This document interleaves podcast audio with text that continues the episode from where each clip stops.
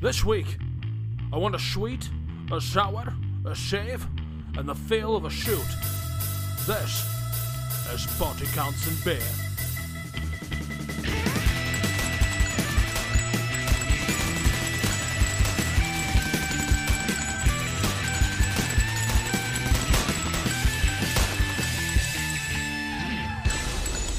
Hello and welcome to another edition of Body Counts and Beer. I'm Mark Rosendahl. I'm Patrick Bromley. And whining about his best is Jonathan Rooney Taylor.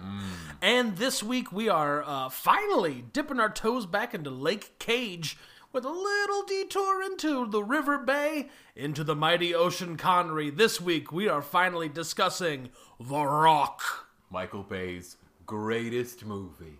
Recognized officially by the Criterion Collection as an important American film. To be fair, they've also put Armageddon on the Criterion Collection. Yeah, and fucking tiny furniture. Oh, really? Yeah, the uh, Lena, Dunham, movie. The Mumblecore movie. Her only movie, I believe. That's, true, because afterwards she went to TV. Yep. Weird. Yeah, uh, I mean, it's, I guess, you know, having literally one of the most famous pairs of parents in the artistic world uh, opens up some doors at the Criterion. Yeah, well, wasn't she the voice of a generation? she was a voice of a generation. ah, okay. For about 45 minutes. And I do think, I honestly think that the pilot episode of Girls is actually really good and really funny because it is so venomous towards its own characters. But as the show goes on, it's like, yeah, but aren't they kind of like relatable? Ooh. And it's like, no. Ooh, yikes. No, the whole point is that they're they're Seinfeld. They're the Seinfeld cast. you are not supposed to like them. I've never s- seen I an also never saw episode of Girls, so I can't verify this information. Well, then how are we going to do our spin-off podcast? Girls, girls, girls. by talking about Motley Crue, buddy. nice. I, let, me, let me real quick before we get to the rock. I just want to tell you this. So years ago, uh, the only time I've ever been to a strip club in my life, Scores Chicago. We were there from like eleven o'clock at night to like three o'clock in the morning or whatever it was. They did not once play "Girls, Girls, Girls," and on top of that, they did not once play any Motley Crue songs. Well, wait, wait. Was it Van Halen night? They didn't play any rock and roll songs at all. What? All songs had an insistent "Nts, nts, nts, Ah. nts" beat. I think you can write your congressperson about that. I think that they are in violation of some statutes. Actually, I think I'm gonna take it straight to the Hague. You should. I'm pretty sure it's against the Geneva Conventions. and Europeans would be super against stripping without rock. yeah, that's true. true. Yeah. Just play some "Kickstart My Heart" at least. Come on, guys, give me a break. white some public, yeah, a little. Oh well, that's all right. All right. Well, let's not. Nah, I'm I trying like- to keep it to the Motley Crue oeuvre here, and you're you're trying to bring in some David Coverdale Hey, bullshit. man, eh, eh, just bring in anybody. little Warrant. All right, I'll be down with some more. I'm going with some cherry pie I'd there. Definitely watch a lady take off her clothes to Warrant. Yeah, sure. Maybe a little un, a little unskinny bop by Poison. We got to remember being in Chicago, all of the joy of ladies getting kind of naked was surgically removed and implanted into like cabaret shows. That is true. so yeah. all that's left is just the like all right Yeah, of no, a strip club. you're not drunk enough after a Bulls game, so that's true. Also, all the Chicago strip clubs aren't actually in Chicago. They're in places like Lagrange. yeah. Well, that's where they won't make them wear pasties. that's true. Though we just lifted that. Hey, good for Tyranny us. has ended, friends. In Chicago, ladies can strip without pasties. Well, this is fantastic because my understanding is uh, the virus is all done. We're all Yeah. ready to go back inside. Uh, large quantities of people stuffed together in enclosed spaces. breathing heavily. Yeah, this is great. This Sounds is fantastic awesome. news. Let's do it. Guys, the apocalypse is very stupid. Oh man, you knew it was gonna be though, right? I was kind of hoping for like an ancient one being summoned. you yeah, know? I could have done with like a Shoggoth or something coming down from the sky. Any kind of giant creature just emerging from the ocean depths would have been cool. Ooh, like a Leviathan. Yeah. But human or stu- Tiamat. human stupidity is our oldest foe, though. Yeah, that's true. Speaking of human stupidity, Ooh, Michael Bay. that's right, Michael Bay's. So typical Michael Bay caveats of yes, all of the women are nuisance characters, Uh, and If yes, they exist at all. all of the non-white characters are either comic relief or morally very dubious. Yeah. and more importantly, America. And also bad news on the homophobia. Uh, yeah. Who was that guy? Uh, that is Anthony Clark, the star of Boston Common. Boston Yeah, Common. and then later on, uh, Oh, that's what it was. I Like, I want to say Yes, Dear, as well. I think that's right. yeah, yeah. with him and Mike O'Malley. I he want to did say. another show afterwards. yeah, yeah, yeah. Boston Common used to play on USAM, the yeah. block of detritus NBC sitcoms that were cast aside. Hey, this didn't and work. Wings. Yeah. And wings. Hey, this didn't work in prime time, so I don't know. Maybe you're uh, faking sick from school and you gotta watch something. Look, Facts. man, you gotta sit there and you gotta watch The Naked Truth, The Single Guy, Boston Common, so you could get to Wings. oh man, the naked truth. Yeah, with Taya Yikes. Leone. And Yeah. sometimes, if you were lucky, you caught a Caroline in the city. Oh my gosh! Oh yeah, no, Mwah, that's, chef's that's kiss good stuff. Good stuff. uh, with that character that's always on rollerblades. Isn't that funny? Ah! It's a little funny. It's, a not. little It opens the door for shenanigans that the show, for some reason, never took advantage of. Well, I believe that character was supposed to be like the Kramer of the show. Yeah. That's all I remember. yeah. Right on. Anyways, The Rock. Yeah. The Rock begins, like all movies do, with a solemn war funeral. yeah. In Arlington. This movie has deeply confusing messages about uh, extrajudicial uh, army operations. And terrorism and Well, the first four straight minutes of the movie are Ed Harris dressing himself in his full, like, uh, dress uniform while we witness a military burial take place, and also he has flashbacks and of explosions and whatnot. And then he leaves a, a uh, his Medal of Honor. It's a Medal of Honor, right? I think so. Congressional Medal of Honor, Yeah, on his wife's grave, and then like kisses it and is like, "Forgive me for what I'm supposed to do." And like you're thinking, "Oh, Ed Harris is the star of this movie. Ed Harris is gonna do some fucking Chuck Norris missing in action shit." Yeah. But then, he's not gonna. no, because then it cuts to the Naval Weapons Depot. You know the one. Yeah, it's handily uh, uh, named by the giant stenciled sign over its front door. I mean, you don't want people getting lost. That's true. Yeah. Uh, and then a bunch of uh, uh, uh, military goons show up, uh, including Ed Harris and John C. McGinley and David Morse and Bokeem Woodbine and a whole bunch of cool guys. Pretty much anybody who was a man actor in the '90s gets to be in this movie. Yeah. Michael Bay put out, uh, you know, hey, I want to, I want central casting. Okay, for like, for what role? No, no, no. Just send me all of central casting. That's true. I'll figure out where to put them later. That's how you get David Morse. yeah. Yeah. Half of the actors in this movie are just students from USC, I'm pretty sure. Oh yeah, definitely, definitely. There is that one character who definitely is in it just to say that one really complicated line to get their SAG card. yeah. yeah, yeah. yeah. Uh, so yeah, they uh these these goons come in here and they very quickly There's like two sets of goons. There's the the Ed Harris car goons that are just like, "Hi, it's me, Ed Harris, with jurisdiction and ability to come onto your base and like get whatever I want because Yes, I'm sir. in charge." Come on in, They're like, sir." Yeah, please come, take whatever you want. But then there's also like, "Oh, never mind my grappling hook goons that I have scaling the fences." Yeah, jumping through windows and shit. Yeah.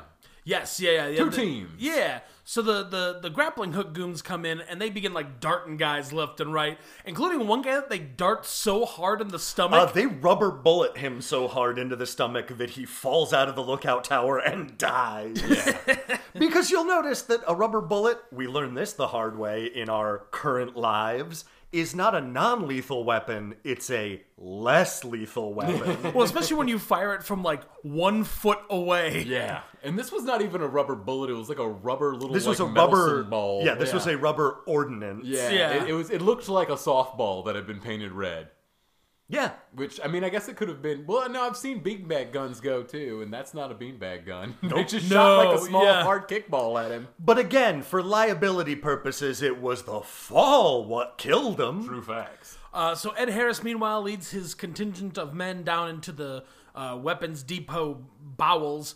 Uh, they dart a couple guys along the way, and they steal these rockets, what have VX gas uh, uh, pearls in them. Yeah, little balls of materia from Final Fantasy VII. You know yeah. the ones. Yeah. Uh, each bomb has like 30 of these pearls just literally strung together. Yeah, in fact, uh, spoiler alert, Nick Cage will refer to this as a string of pearls configuration. An elegant Yes. string of pearls configuration. Which, by the way, any actual infectious disease and or chemical weapons person would tell you would be the absolute worst way to Oh, yeah. store these items. Oh, yeah. Yeah, yeah, yeah. In fact, uh, in the lead up to the Iraq War, uh, around 2001, 2002 ish, uh, one of the reports that came through that S- Saddam Hussein had chemical weapons was a fake report by Yes. British intelligence that they didn't figure out until after a while when someone was like, that's the plot of The Rock. and they were like, oh, well, we're there, I guess. Colin Powell was just like, I was wondering why they included these 50 pages about an SAS guy that stole J. Edgar Hoover's microfilm.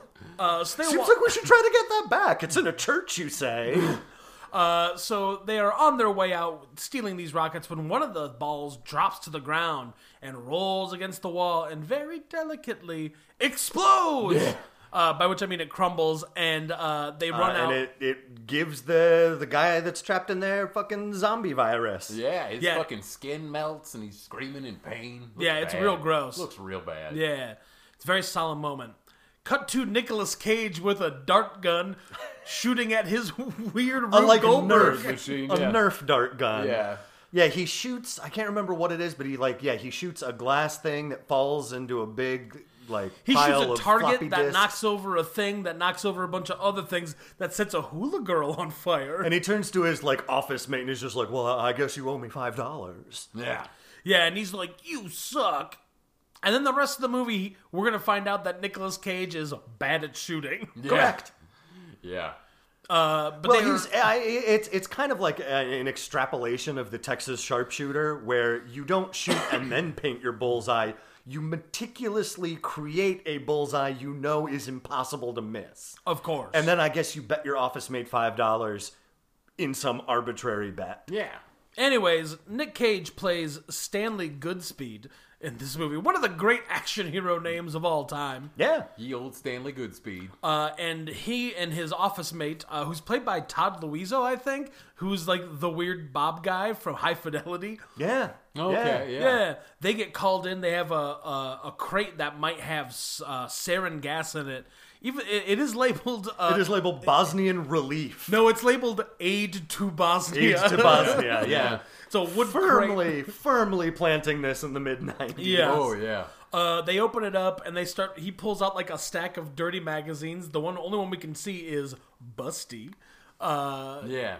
then he pulls out uh, a gas mask, and then his dumb partner pulls out a baby doll and starts shaking it. Yep. Yeah. And it, of course, starts spraying sarin gas and beeping. Yeah. Uh, what follows is a pretty tense, kind of cool scene where they're trying to get the water flow uh, uh, of water to come down because this gas is now eating through their protective gear, but they can't get water in there. They make sure they've got these uh, uh, needles full of atropine, which is supposed to stab into your heart, which will uh, help counteract the gas as best as it can. But Nick Cage will not do it because there's a bomb inside of this doll. Yeah, there's like eight different like high cost timers going on in Right. this scene. All the stopwatches are running. Uh, but eventually, after uh, with only uh, a few seconds remaining, Nick Cage is able to defuse the bomb, and they're able to wash everything out, and they save the day. And he takes the rest of the day off. Reasonable. Yeah. He takes his newly, I guess, eBayed copy of the Beatles. yes, uh, of I believe it's Meet the Beatles. It looks like yeah, it looks like one of their earlier albums. he paid six hundred dollars for a vinyl copy of it. which is fucking hilarious. And that's 90s money, too. Yeah. Yeah, that's like three million dollars. Yeah. easy. I didn't check, but I imagine Meet the Beatles, one of the uh, fucking most pressed pieces of vinyl in existence, probably a little more common. Yeah. Probably didn't have to spend I six would hundred think so. dollars. Well, he didn't want to go to the record shop and flip flew, flip through all the used ones with all the John Cusacks and Jack Blacks that habitate those places. Now, if this had been the what is it, "Please Please Me" single, where the original cover was the Beatles with a bunch of plastic dolls and like meat carvings, and it was deemed too offensive, so they put a big sticker over it, and you can peel back the sticker and get the original album artwork. That's probably worth a lot of money. Sure. that I could imagine you paying six hundred dollars. That's like getting Boba Fett with the rocket launcher. exactly, yeah, but yeah, this is just one of the most common albums in existence. Yeah. So now we we followed Stanley Goodspeed home to his gigantic apartment. Right. Where is this section of the movie taking place? No idea. Because they fly to San Francisco. One assumes they're in D.C. since they're FBI agents, but there's no. No, I there's believe no telling. I believe he is in the Bay Area or uh, California somewhere, maybe Los Angeles, uh, because they specifically ask who he had they have in that area. Oh, okay, so you must be on the West Coast somewhere. Yeah, yeah, yeah. There, everyone's walking around in far too few clothes for it to be East Coast. that's Yeah, true. That's true. true. Uh, his girlfriend, uh, played by Van, Van, uh, Vanessa Marcil, shows up. She is known from the, uh, I know her best as one of the stars of the NBC TV show Las Vegas, also starring Josh Dumel and Jimmy Kahn. By the way, James Kahn, if you don't follow him on Twitter, please do. He ends every tweet by saying, end of tweet.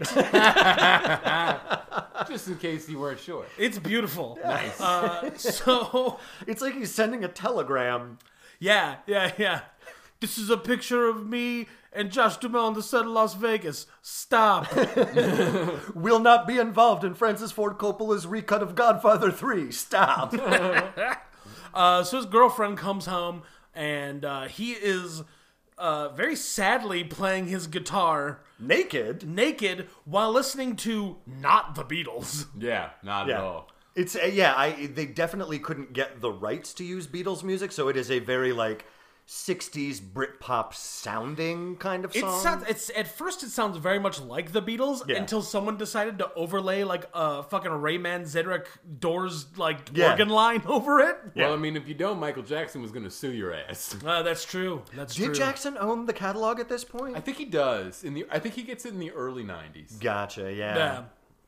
So, anyways, uh, she comes home and she's like, I, I had a bad day. She's like, I had a crazy day. He's like, Oh, I had a crazy day too. And she's like, All right, you go first. He's like, Well, I almost died. So I took the rest of the day off and I'm listening to my record. How about you? And she's like, I'm pregnant. And he goes, Whoa, wow. Wow. He, he says, wow, and then how do you know? Yeah. Yeah. Putting the emphasis on you. And then she pulls out the smallest little stump Yeah. of like, of cardboard I've ever seen. It does. It looks like like an eye drop, like a like a Visine vial of Yes. bright blue liquid. Yeah. Yes, it, it is not a pregnancy test. No. No. I've seen 90s pregnancy tests. Just like 90s cell phones, they were the size of bricks. True facts.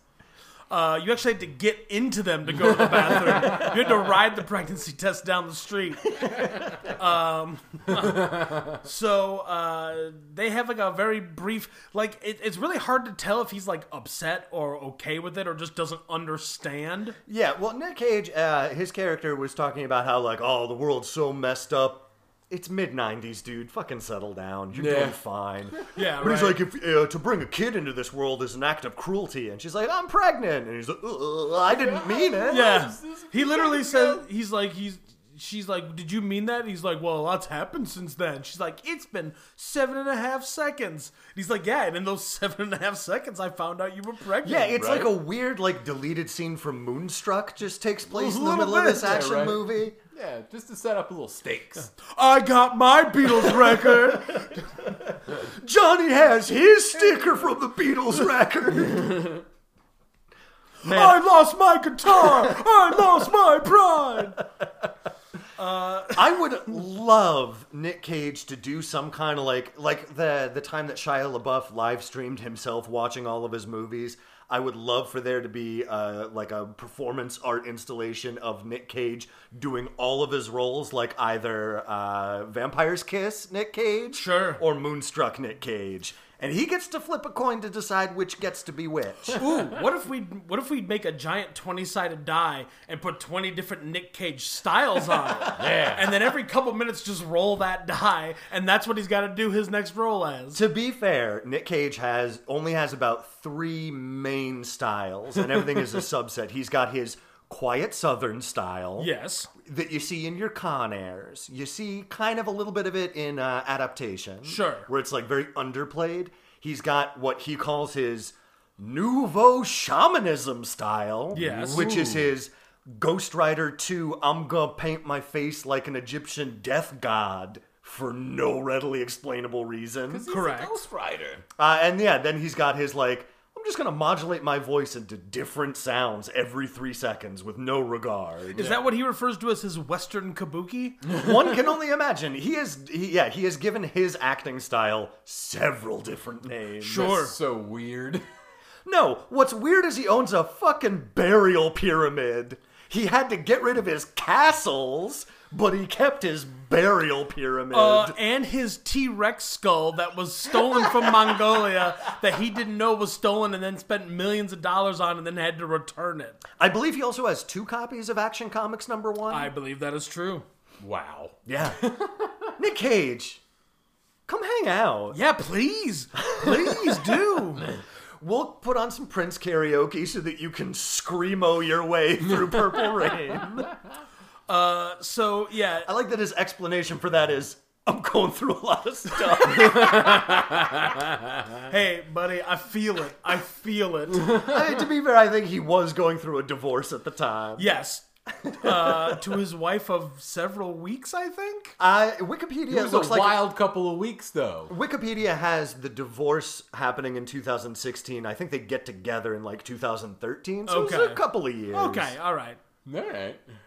Hey, for Nick Anyways. Cage, that's a long time. That's true. I think he was with uh, Lisa Marie Presley for like, for like a week. for like 45 minutes, yeah. I think he married her just because he's a big Elvis fan and felt like he had to. I- I'm sure he really loved her and also the Elvis thing. And then she was like, "Great, now that we're married, Ooh, how sell all do you feel your about comic books." Well, no, she was like, "How do you feel about Scientology?" Ah! And he went, "Ooh." There's an apocryphal story I heard many years ago about how apparently uh, in the early '90s, Brad Pitt and Nick Cage would go to the Scientology Celebrity Center to watch like the like introductory movie, and they would bring like Like, razz it. yeah, they would bring like Yeah. popcorn and shit, and they just like yell and laugh at the screen, and then they'd fuck off afterwards. Nice.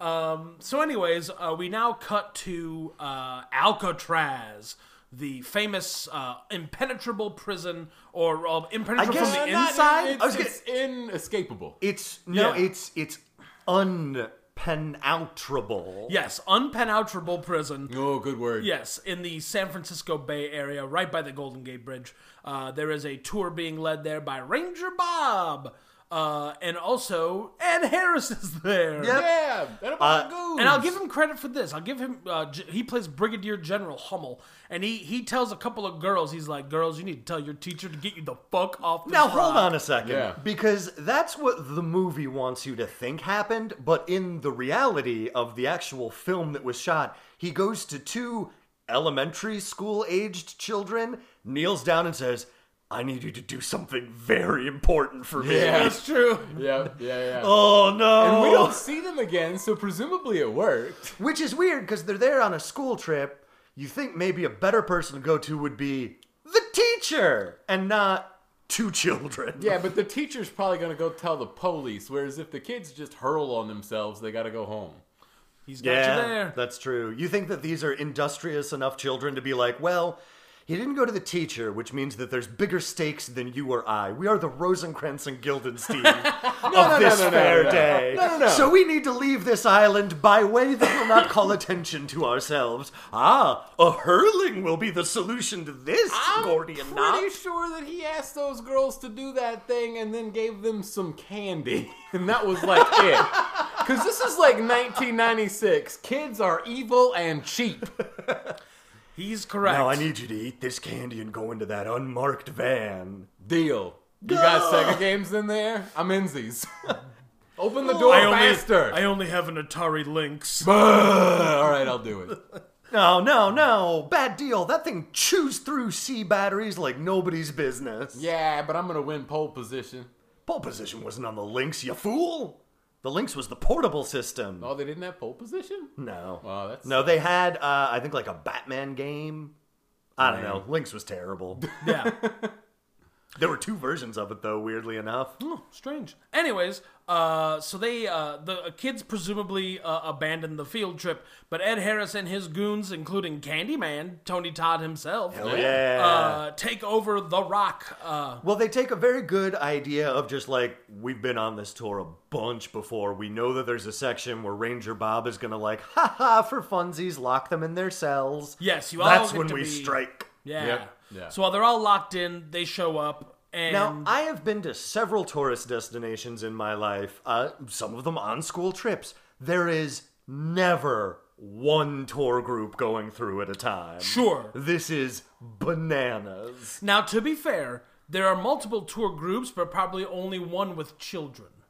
That's possibly true. True. Because the rest of this, there's quite a few old people that could have been there on like one of those like old people trips. You know where you like book like a bus and they Oh, just yeah, drive yeah, you, yeah. and you get to go to a place for 45 minutes until you have to go somewhere else. Nah.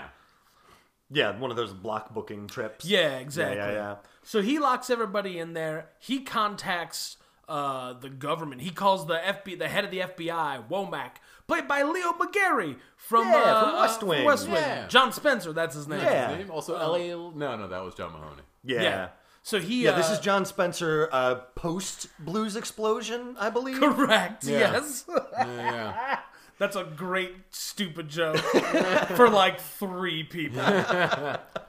Uh, so uh, that, that tickled me. Yeah. So uh, So, Um, yeah, he calls them up and he just says, like, look, America's got a real problem, which is we've got a whole branch of the Marines that are sent overseas specifically to do illegal missions. My problem is we don't pay them enough to do it. No, he's- they're not paying. They're not compensating them for the deaths. So Right. really, Brigadier General Hummel is like the John Stewart of Black Ops Marines. Yeah, he He's just, just wants trying to he get the wants, bennies. Yeah, he wants the first responders to get their health care. that's right. yeah, well, and specifically to take care of the families of those uh, who died during these yeah illegal. gotta get them kids into things, yeah. college. Which puts us, the audience, in an awkward position where we have to root against compensating war widows. Correct. Yes.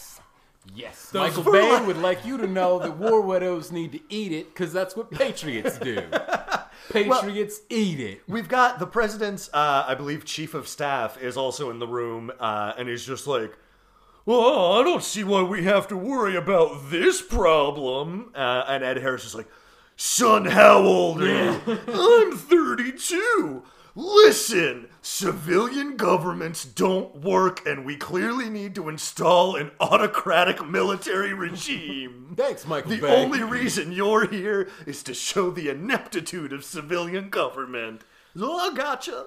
So their plan is to fire these VX rockets after 24 hours, 40, 40. It's like 40, 40 hours. hours. It's like Yeah. it's over the co- uh, yeah. It's around three days because we have to have time for the fucking San Francisco car chase. Right. Yeah. Uh, so they are going to fire these VX rockets at San Francisco into certain targets.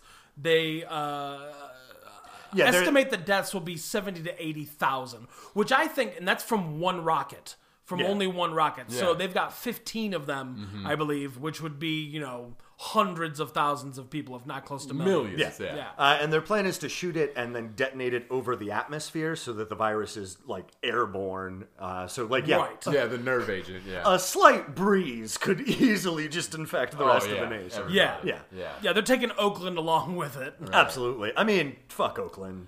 Whoa. Whoa. Yeah. They don't have the Raiders anymore. so Oh, all right. I let it guess go. you're fine. Oakland. Let it go. Okay. Nah, we don't need them. Good point. Somebody just get word to Hammer.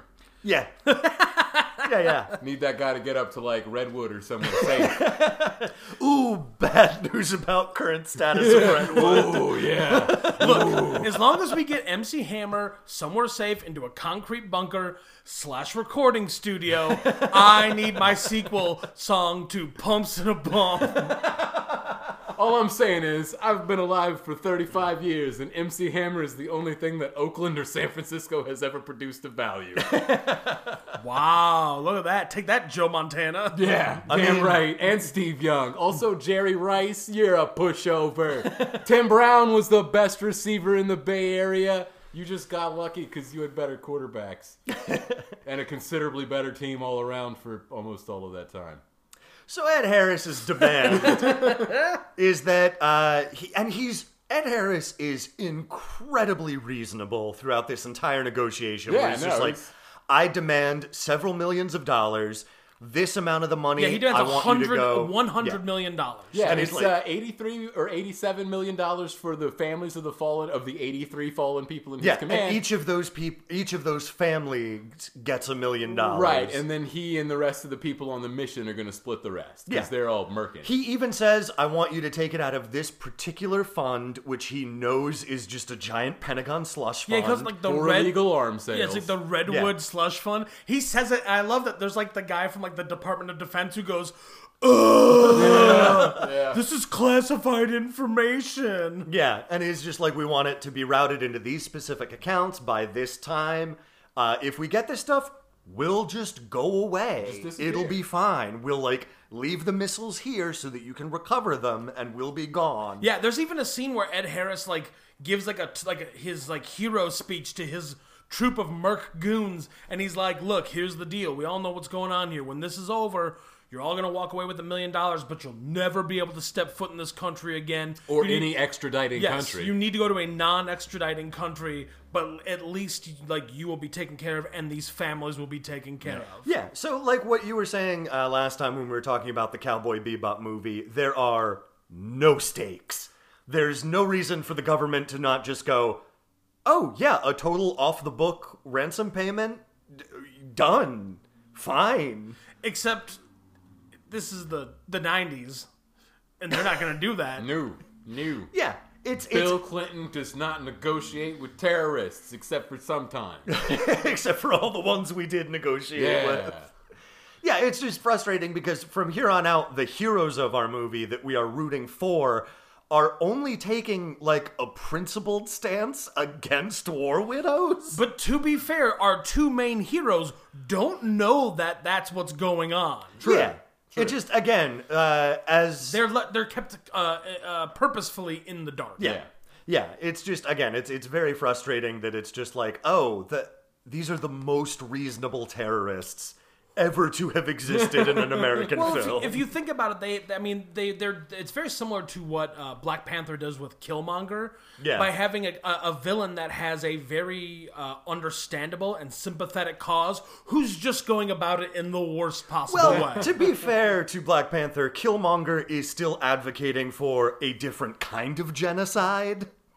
Like, True. He has reasonable grievances, but like this is just like, yeah, just give him the money. It's literally fine.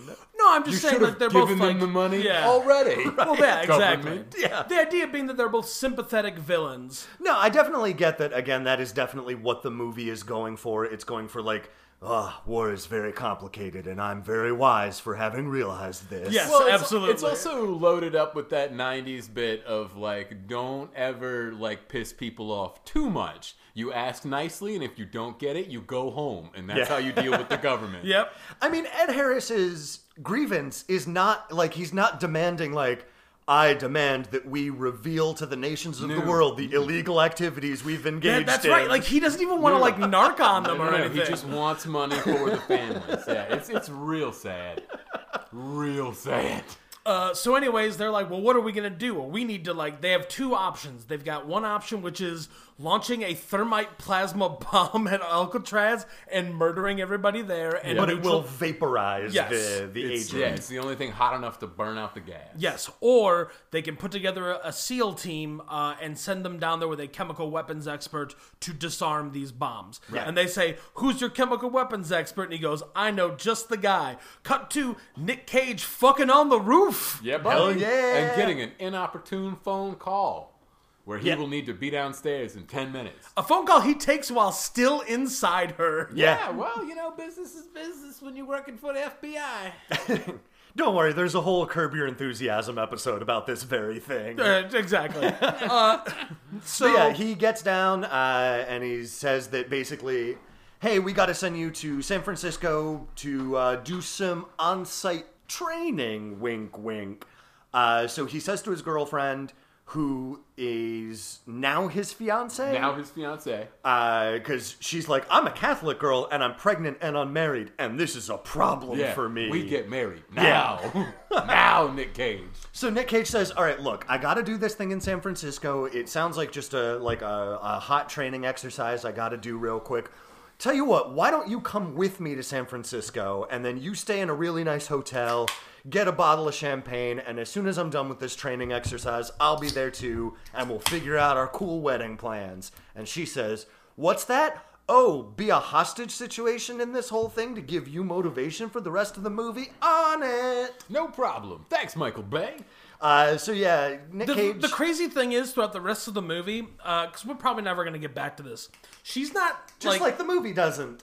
yeah, No, no, she's. you get scenes of her in the, like, situation room, but that's it ever. yeah, and he has no idea she's there. No, none. Well, no, no, no, no, because he has that conversation with William Forsythe, and he's like, "My girlfriend's coming," and Forsythe is like, "Don't worry, we'll pick her up and keep her here with us." Yo, Yeah. Oh, that's right. That's Which right. is the exact opposite of what Nick Cage wants to have happen. Yeah, Yeah. no, pick her up and put her on the safety helicopter with Hammer.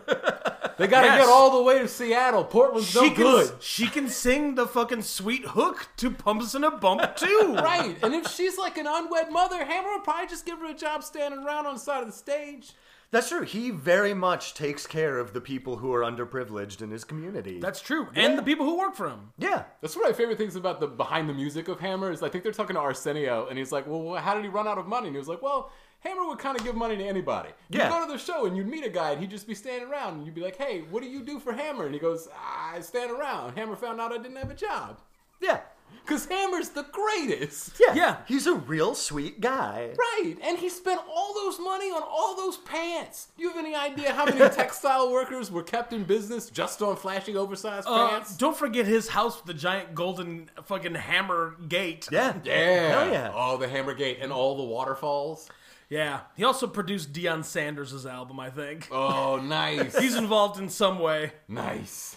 Yeah, I mean, the worst thing, to my knowledge, that MC Hammer ever did was like for a while he was doing Christian rap. Yeah. Well, now he's like a late night pastor. Actually, if Yeah. you get to the the high up channels, you can find MC Hammer preaching. Yeah, he's Jesus. like he's like the rap version of Kirk Franklin, I think. Yeah, yeah. Well, he was always like he had gospel on his albums. Yeah, they uh, just on, never on- made on it the out. first album, yeah. he has the song "Pray." Yeah, yeah, right. yeah. That was actually like a single. yeah, yeah, which I think samples "When Doves Cry." May well. But Uh, yeah, like he doesn't seem like he's doing it as like a scam. You No, know what no, I no, mean? it's not. It's not a prosperity gospel. No, the thing that was clearly a scam was uh, Gangsta Hammer and Pumps in a Bump. Like that was clearly a scam. that was him. That was just him try- grasping yeah. for Yeah, relevance. that's Yeah. what I'm saying. Like that was not an authentic Hammer in any way. But I will say this: it's a real good song. Yeah, Sure. sure. As a single, it is very good. As a Yes. whole album, Oh, no thanks. no, no, no, No, no, no, no, no. Also, I like that there's two versions of the Pumps in a Bump video. There's like the regular version, uh, and then there's the late night version that got banned from playing during the day because Hammer spends most of it in the most banana The ba- hammocky I know that one. plum smuggler Oh, I've ever man, seen. yeah. And he's just like shaking his hog all over the place. it's great. and also, Hammer, rockin' hog. Good for him. Well done. Yeah. Well done. Uh, but yeah, so Nick We're Cage. pro MC Hammer here. Very. absolutely. hey, MC Hammer, come hang out with us and Nick Cage. Yes, please.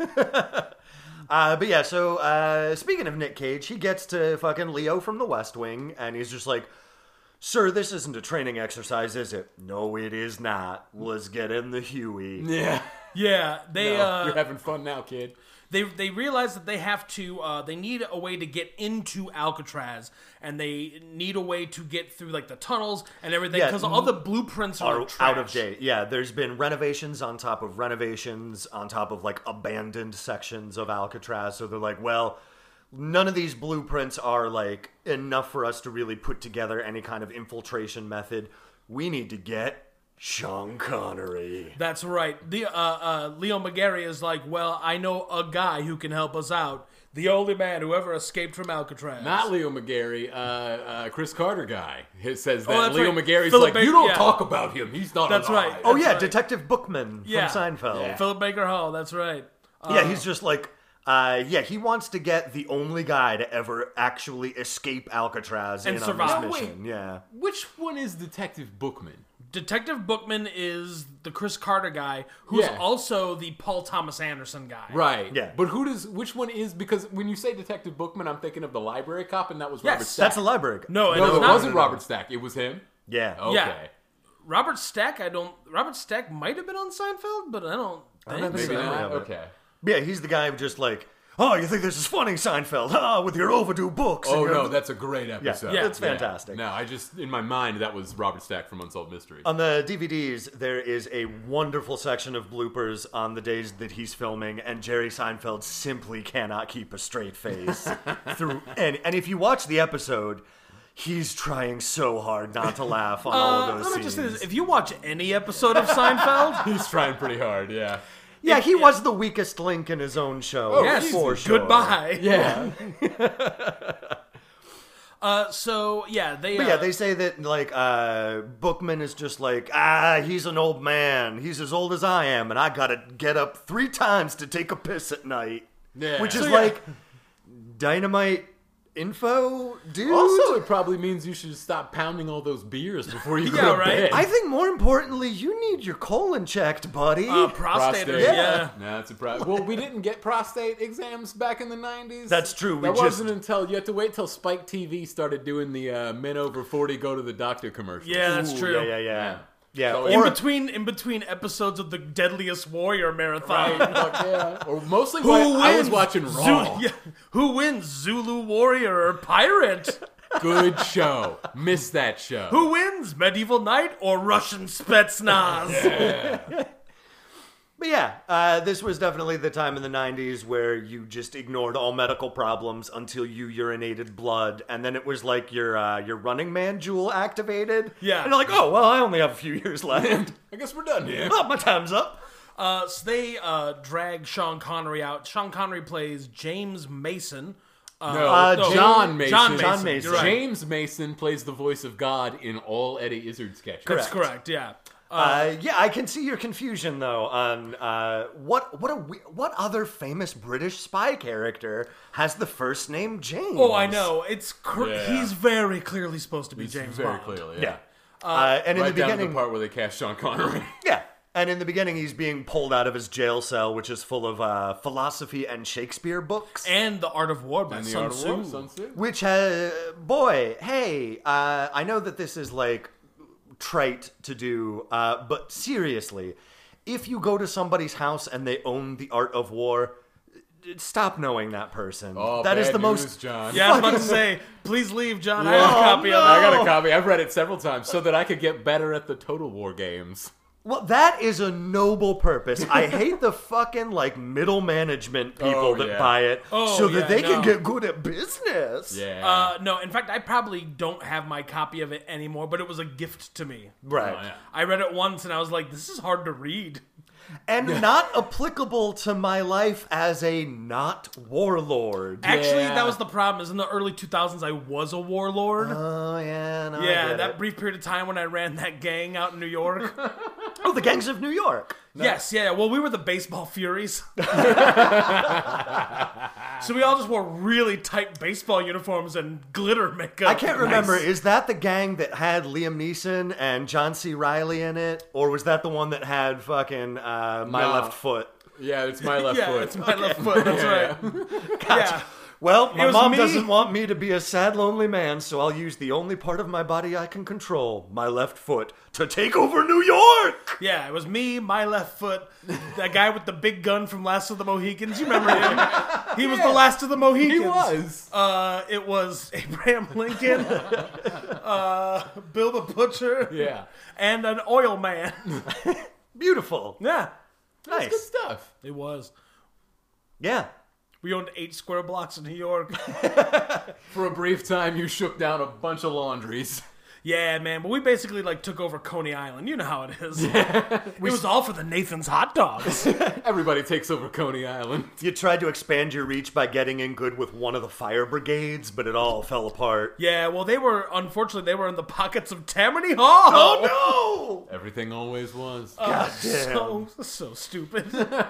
so Sean Connery is uh, dragged out uh, Jay, uh, John Mason, and this is one of my favorite shitty tropes of people who have been locked away for many years. He has the long, scraggly hair of a person who has not bathed in years, and the perfectly manicured beard of an older Sean Connery. Yeah. yeah, because one of those is real. yeah. Yeah, I, I love that later on, like, he gets a haircut and a shave, and all he does is shorten his mustache. Yeah. Yeah, yeah, yeah, yeah. yeah. Which Just I trimming it up. Just trimming it up. which I think is uh, uh, to the detriment of the beard, actually. Yeah, no, the Yeah. the recent Pierce Brosnan has, has proved that. You Yeah. really want to rock that mustache out. Oh, absolutely, for sure. But Especially if you're a former James Bond. This is also the scene, uh, looking at it for the first time in my life, I had the thought of, oh, Sean Connery actually probably would have been a pretty good Gandalf. Yeah. He yeah. was offered the part, but much like The Matrix, didn't understand the script and said no thank you. His Gandalf would have been considerably surlier, but also considerably more badass. yeah, true. I just, I, I Like, just he would have been much more intimidating. as much as I do love Ian McKellen in that role, I Oh, no, think he he, br- kills it. he brings a great warmth to the character.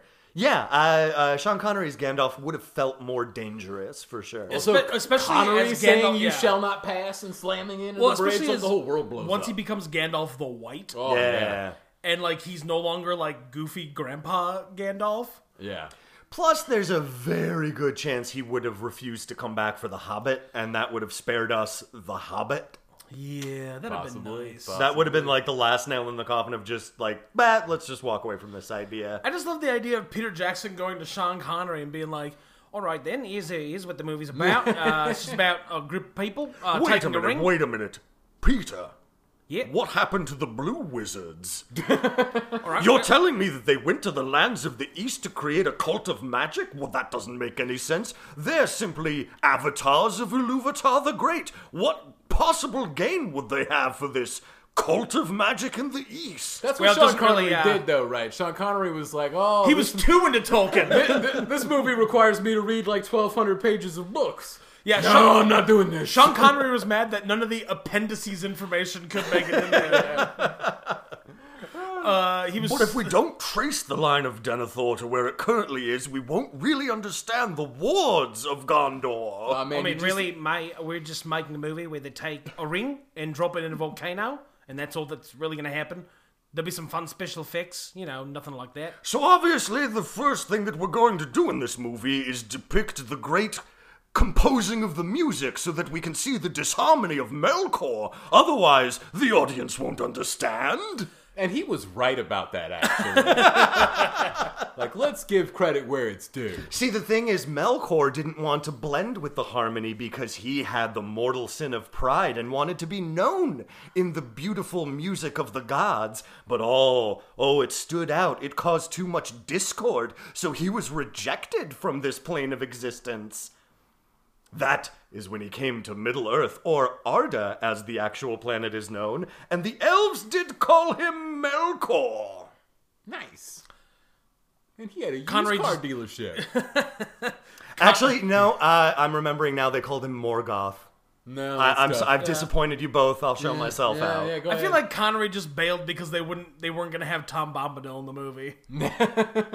It's very important that we understand that the ring has many effects on many creatures of Middle Earth, and Tom Bombadil, why, he's the love of the earth that we need to see right off the top. Blush, I want to see his sexy river wife. you know, he almost drowned to win her love. that may have been the problem. Not enough toplessness.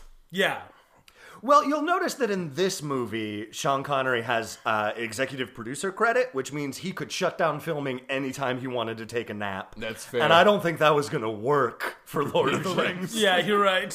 There is too much to film. Just like that the Matrix and Lord of the Rings came to Sean Connery was like, I don't fucking get it. But that man was in Highlander 2. That man was in League of Extraordinary Gentlemen. But to be fair, he only took League of Extraordinary Gentlemen because of the amazing success of Matrix and Lord of the Rings. He goes, Well, I should take the next thing that comes across my desk. What's this? League of Extraordinary Gentlemen, Alan Quatermain, giant ships in Venice. Let's do it! I don't understand anything. But I want that money. And then he got it. And then he got so much adoration and success. That was the culmination of his acting career. He never acted again because he did all he needed to do on League of Extraordinary Gentlemen. That's true. buddy. Much like how Robert Downey Jr. reached the height of Hollywood fame and said, Yeah, Dr. Doolittle, I'm gonna make a dragon have to fart.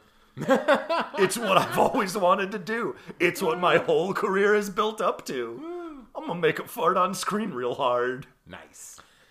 God bless that man. There is a story uh, on the making of that movie where they had the script and Robert Downey Jr. came into the writer's office, dramatically flung the script up in the air, and said, I've got some ideas. Dragon farts. Oh, so much. so anyways they pull him out uh, they bring him into the interrogation room and william forsythe is like you're gonna help me and i'll be bu-" he's doing the whole bad cop thing Yeah. and they don't want him to know that there's chemical weapons or anything they just want him to sh- to show them how to get into the rock It's on a need to know basis, and he doesn't need to know. Right. but william forsythe can't get any information out of him because all sean connery wants to do is get a room at the fairmount hotel And he's quoting some fucking Greek history and whatnot, and Yeah. uh, Nick Cage is just like, Oh, I know that story. yeah whenever nick cage uh, recognizes something in this movie he has an orgasm Yes. He was just, Anytime. "Oh!" Anytime Nick Cage does something in this movie, That's true. It's tremendous. Don't ever stop working, Nick Cage. No. Continue to have exactly the career that you always have, which is, oh, a movie with film going into a camera. I'm there. I just saw um, a, a press release yesterday from, I think, Deadline. Uh, and it's Nick Cage has a movie coming out that is just called Jujitsu. uh, and hold on. I want to see. Uh, a martial, a, sci- it's a sci-fi martial arts film about an alien that returns to Earth every six years, uh, looking for a fight. Nice. Now this is very interesting because, as we all know, Nicolas Cage is a Krav Maga guy. So the fact that he's going to do jujitsu for this movie, Whoa, way a out of whole his different comfort art, zone. yeah. right? He's gonna have to learn to branching grapple. I love that what he has done as a performer. I never truly appreciated it until this moment. He has simply made everything his comfort zone. Yeah. There is no out of his comfort zone. He is the color out of space. You cannot typecast Nicolas Cage.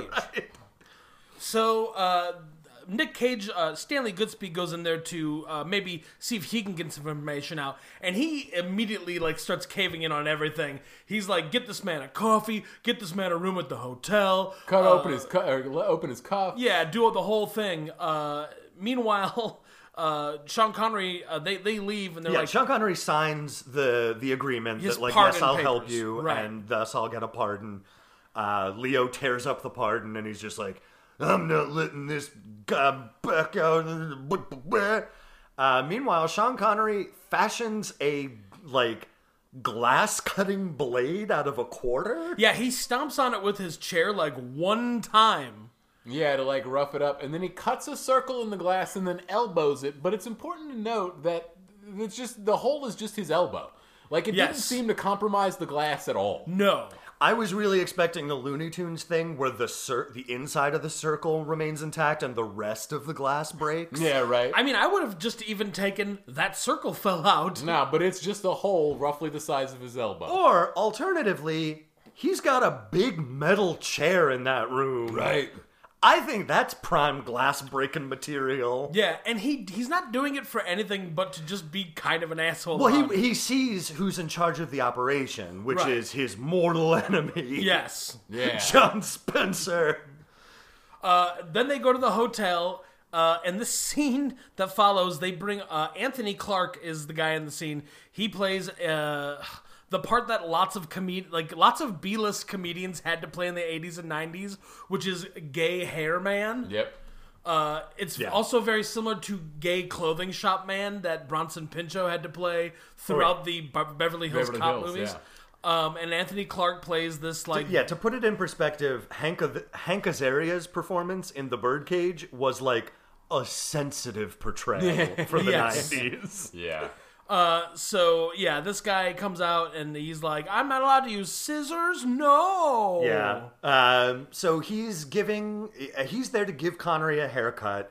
Meanwhile, Connery is starting to put his escape plan into action by taking some rope out of that rope dispenser that's in the shower. You know, Yeah. you know, You know your the shower one. rope. You know, you get it to tie your soap up. Well, I was just thinking, like, I guess it's for soap on a rope, but I guess they think that the rope is what disintegrates in that scenario. Yeah, no, right. So you need more soap. So you you're need more gonna rope. need more rope. Yeah, it's real weird. Yeah, I don't, I don't understand that. But in any case, he uses the rope and uh, he like ties one hand of uh, John Spencer and throws him off the fucking balcony. Yeah, Yes. it's terrific. Meanwhile, he's distracted the mafiosos that they hired to be his guards by just ordering a lot of room service. Yeah, the Right. scene is so weird because like outside, he's like they're having this struggle over uh, this man who's been thrown overboard of the building, and inside is literally like side characters from The Sopranos gonna be like, "Hey, you gonna try this lobster? Oh, Eat it, hey, eat it. It's Yeah. free food. I'm not gonna say no. Hey, Hey, ow. gabagool and whatnot." uh,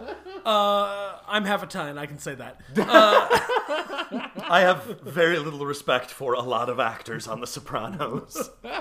One of them wrote a book that was literally, "Hey, I wonder if uh, the fucking lead singer of the uh, Velvet Underground, whose name escapes me right this moment, Lou Reed. Lou Reed. I wonder if Lou Reed was my father. I think it'd go something like this." That's Michael Imperioli. Yep, No. deeply embarrassing. Weird. no. Good show though. Real good show. Sopranos? Hell yeah. Oh, yeah. Real enjoy it. St- It holds up. Holds up really Oh, well. for sure. Yeah. James Gandolfini, man. What a what a great actor. What a treasure. Yep. Anyways, so uh, Sean Connery ties off this rope to a chair and escapes while these guys are going, Hey, look at this fruit basket! Hey! uh, he immediately commandeers a Hummer. Yep. uh, and just shoots off. Uh, Nick Cage runs down, and he's able to commandeer a Ferrari. Yeah. And what follows is Hummer v FBI car v Ferrari chase sequence through the streets of San Francisco. Yeah. Uh, it's like Bullet, Fruit but bins stupid. get rocked out. Uh, a, Oh, a but the fucking fr- water truck gets. but the nailed. fruit stand that gets rocked out also, I think, believes ha- happens to be in the trunk of a taxi cab. Yeah, Yeah, that's yeah. there too. Uh, there's a, a moment where a streetcar gets knocked off of its tracks and civilians are pouring out of it. Yeah, Uh, that's good stuff. So they have to like dodge around the civilians. And guys, why was there not a The Rock the movie? Because these are all great video game levels. I think you mean why wasn't there a Rock the Video game? no, I know what I said. I I- I- stand by it. I- okay. Uh, But yeah, like that streetcar that gets knocked off its rails.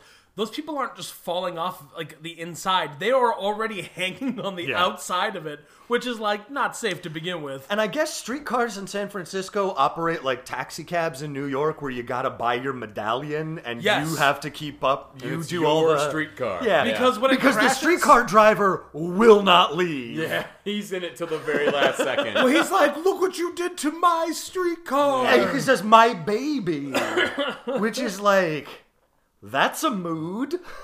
Well, uh, I- But yeah, anyway, probably, don't but- worry because this very dedicated civil servant will be rewarded by the streetcar running into one of those like gas barrels that will make the whole thing explode and shoot seven feet up in the air. Yeah, that streetcar flies in the air and then is held in midair by flames for a good seven seconds before, it drops falls down. back, yeah. Uh, Nick Cage crashes his Ferrari uh, and immediately steals a guy's motorbike. When the guy goes, "Dude, you wrecked your Ferrari," and he goes, "Zoom." it's not mine, and then shoves him off his moped and Yeah. fucking shoots off after him. Yeah. And this kind of highlights uh, a problem that will become more evident in a lot of later Michael Bay movies, which is Michael Bay doesn't quite know how to film not action. Right. So, like, anytime, th- this is the first sort of seed of it where, like, as Nick Cage is just talking or doing anything in this sequence, the camera is, like, doing 180s around his face,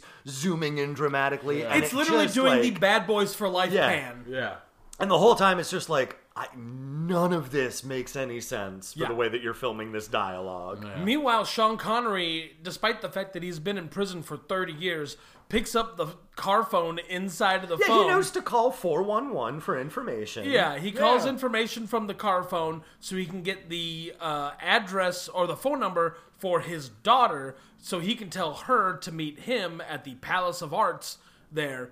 He Yeah, leads. meanwhile, uh, Nick Cage is on the motorcycle calling his like lab buddy. Yeah. Yes. Who's like, I'm quitting my government job to go work for the fucking Roach Company. Yeah. Isn't that great? He's like, yeah, yeah, that's fantastic. Get into the private sector as, as soon as you can. Uh, public work is bullshit. Everything should be owned. But Uh, right now, run down this name. Yeah, so they uh, hack the planet and are able to find uh, no real information about uh, Mason, but they do find his next of kin. Well, they f- they are able to track him by looking at. They can't find his name in any database, a Oh, but, they can prisoner find transfer. one transfer that has no name attached to it Right. around the time that he would have been transferred. Right. They find his daughter Jade Angelou, uh, Yeah. and they go to he goes to her house, and then like just creepily follows her and her friend. I ineptly follows her. Yeah. man. It's very much a like, whoa, whoa, whoa. Well, especially because he's riding the loudest ass dirt bike on the planet. but then he ditches that and he's constantly bellowing his sports coat into the air as he is frantically flailing all of his limbs. Just right across the street from them, not even like behind anything. right. Yeah. Uh, so Sean Connery's Mason meets up with uh, his daughter Jade Andrew, played by Claire Forlani of Meet Joe Black fame. She does not play Joe Black. She plays the lady. She plays the meat. yeah, she plays the Oh, lady what he yeah, that's- meets. You're right. Yeah. She looked familiar. Yeah, yeah, yeah. She's the one that walked away before he got hit by them two cars. I was gonna say that's the only part of the movie that I have any recollection of because it's a great gif. Uh, that and the part where he eats peanut butter and Oh, and he's cries. really into peanut butter. Like he just wants to fuck that peanut butter. I get it. I don't. Peanut butter's not that good. I mean, first taste. Give though? me, give me regular butter. I guess if I'm, I'm Give me that country crock. If it was a, a container of country crock that he was eating, ooh yeah. I think what it was because it was his first day as like a mortal vessel upon this realm, and this is the first like food substance he's really come in touch with. Sure. It's like for the same reason that like you know the the first song you hear from a band that you really like kind of becomes your default favorite song, even though there's way better songs that that band has done. right, like Yeah. how I feel about "Pumps and a Bump" being the Hell best yeah. Hammer song, Yeah, when really the best Hammer song is probably "Too Legit to Quit." yeah, it's got oh, it's got a whole hand thing that goes That's with it. true. It's great. Also, if you can dance with just your hand. Also, to be fair, there's no way that Pumps and a Bump was the first Hammer song I heard. Yeah. Not even well, possible. no, you're experiencing your life backwards like Benjamin Button. We all get it. Yeah. Yeah. That's what that movie was, right? Time is a flat circle? Absolutely never going to see it, so I don't I have hope I'm right. four hours of my day to give o give to that. Here's the thing, I do because we're in the end times, but like I'd rather spend that 4 hours, I don't know, fucking watching Darkwing Duck again, please. I've been rewatching Venture Brothers. It's been great. Goddamn, Nice. such a And I good just show. started watching The Boys. Nice. Yeah, Okay. it's not bad. Yeah, I kind I hope that it's kind of the uh the boys the comic wasn't Mark Millar, but there's a very It's Garth Ennis. Yeah. But there's a very like Mark Millar level of maturity in that book. But like Mark Millar's work, usually when it's translated into movies, they're like, we got to make it less embarrassing. right. And I'm hoping that that's what happens to the boys. well, it, it gets rid of a lot of like Garth Ennis's super rough, gross edges. yeah. Uh, so far, I've not read the book, but I've seen the show, and so far it's, it's pretty good. It's pretty good. The effects are surprisingly well done for a TV show. Nice. Yeah. Good to know. Anyways, uh, So the- he meets so, his daughter. Yeah, Yeah, he meets his daughter, and they have like a little meet and greet talk about. we find awkward- out that she was conceived after a Led Zeppelin concert. Yeah, like everybody who lives in San Francisco. Yep. Well, no, because a lot of those people were probably conceived after either Jefferson's Airplane Starship or Jefferson's Starship concerts. That's also Yeah. fair. yeah. Yeah. Maybe the Grateful Dead. Yeah, and to be fair, the people from Grateful Dead, they were conceived during the concert. correct, correct. Well, you got so much time. well, you understand those guitar solos are 40, 50 minutes That's what I'm apiece. saying. Oh yeah, Yeah. yeah, yeah, You play eight songs. That's thirty six Yeah. hours. Yeah. Yeah, when Jerry Garcia starts masturbating with his guitar, you gotta start fucking.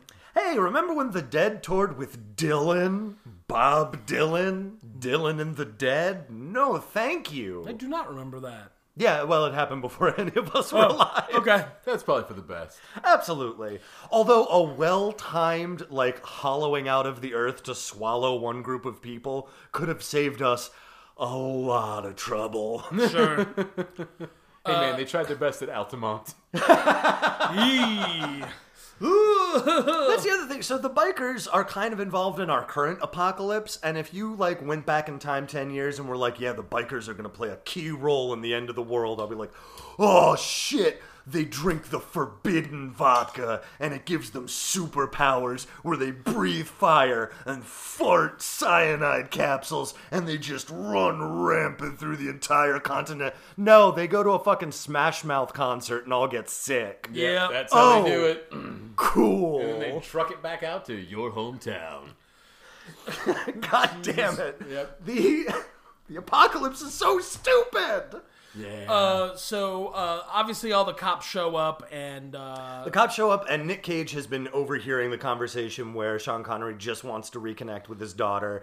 So he tries to save face where the daughter's like, "Oh, are they here to get you again?" And he's like, "Ah, yes, I believe they are." But Nick Cage is like, Oh, I'm Stanley Goodspeed. Yeah, he's Uh, working with us. FBI, and he works with us. And the daughter believes it, despite the fact that they are surrounded 360 degrees by armed policemen with weapons drawn. Yeah, pointing them at Sean Connery, and she's like, "Yeah, this tracks.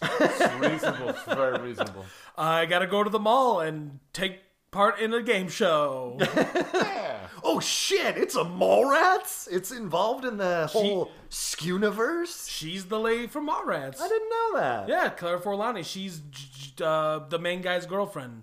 Weird. Yeah. I mean, I don't remember anyone from that movie except for Jason Lee and uh, Ben Affleck. Oh, you don't remember Ethan Suplee? Uh, not if I take my medication.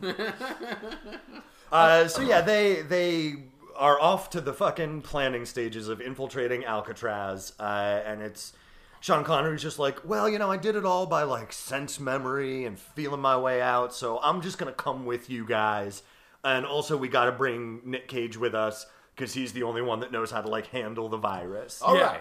To the G.I. Joe underwater jet skis. Yeah, there's this really long sequence of them like flying up to Alcatraz, where Oh, it's like wicked Navy helicopter porn. Michael Bay always lets me masturbate to wicked Navy helicopter porn. that's true. Uh, and sometimes, if you're lucky, wicked Navy fucking jet fighter. yeah.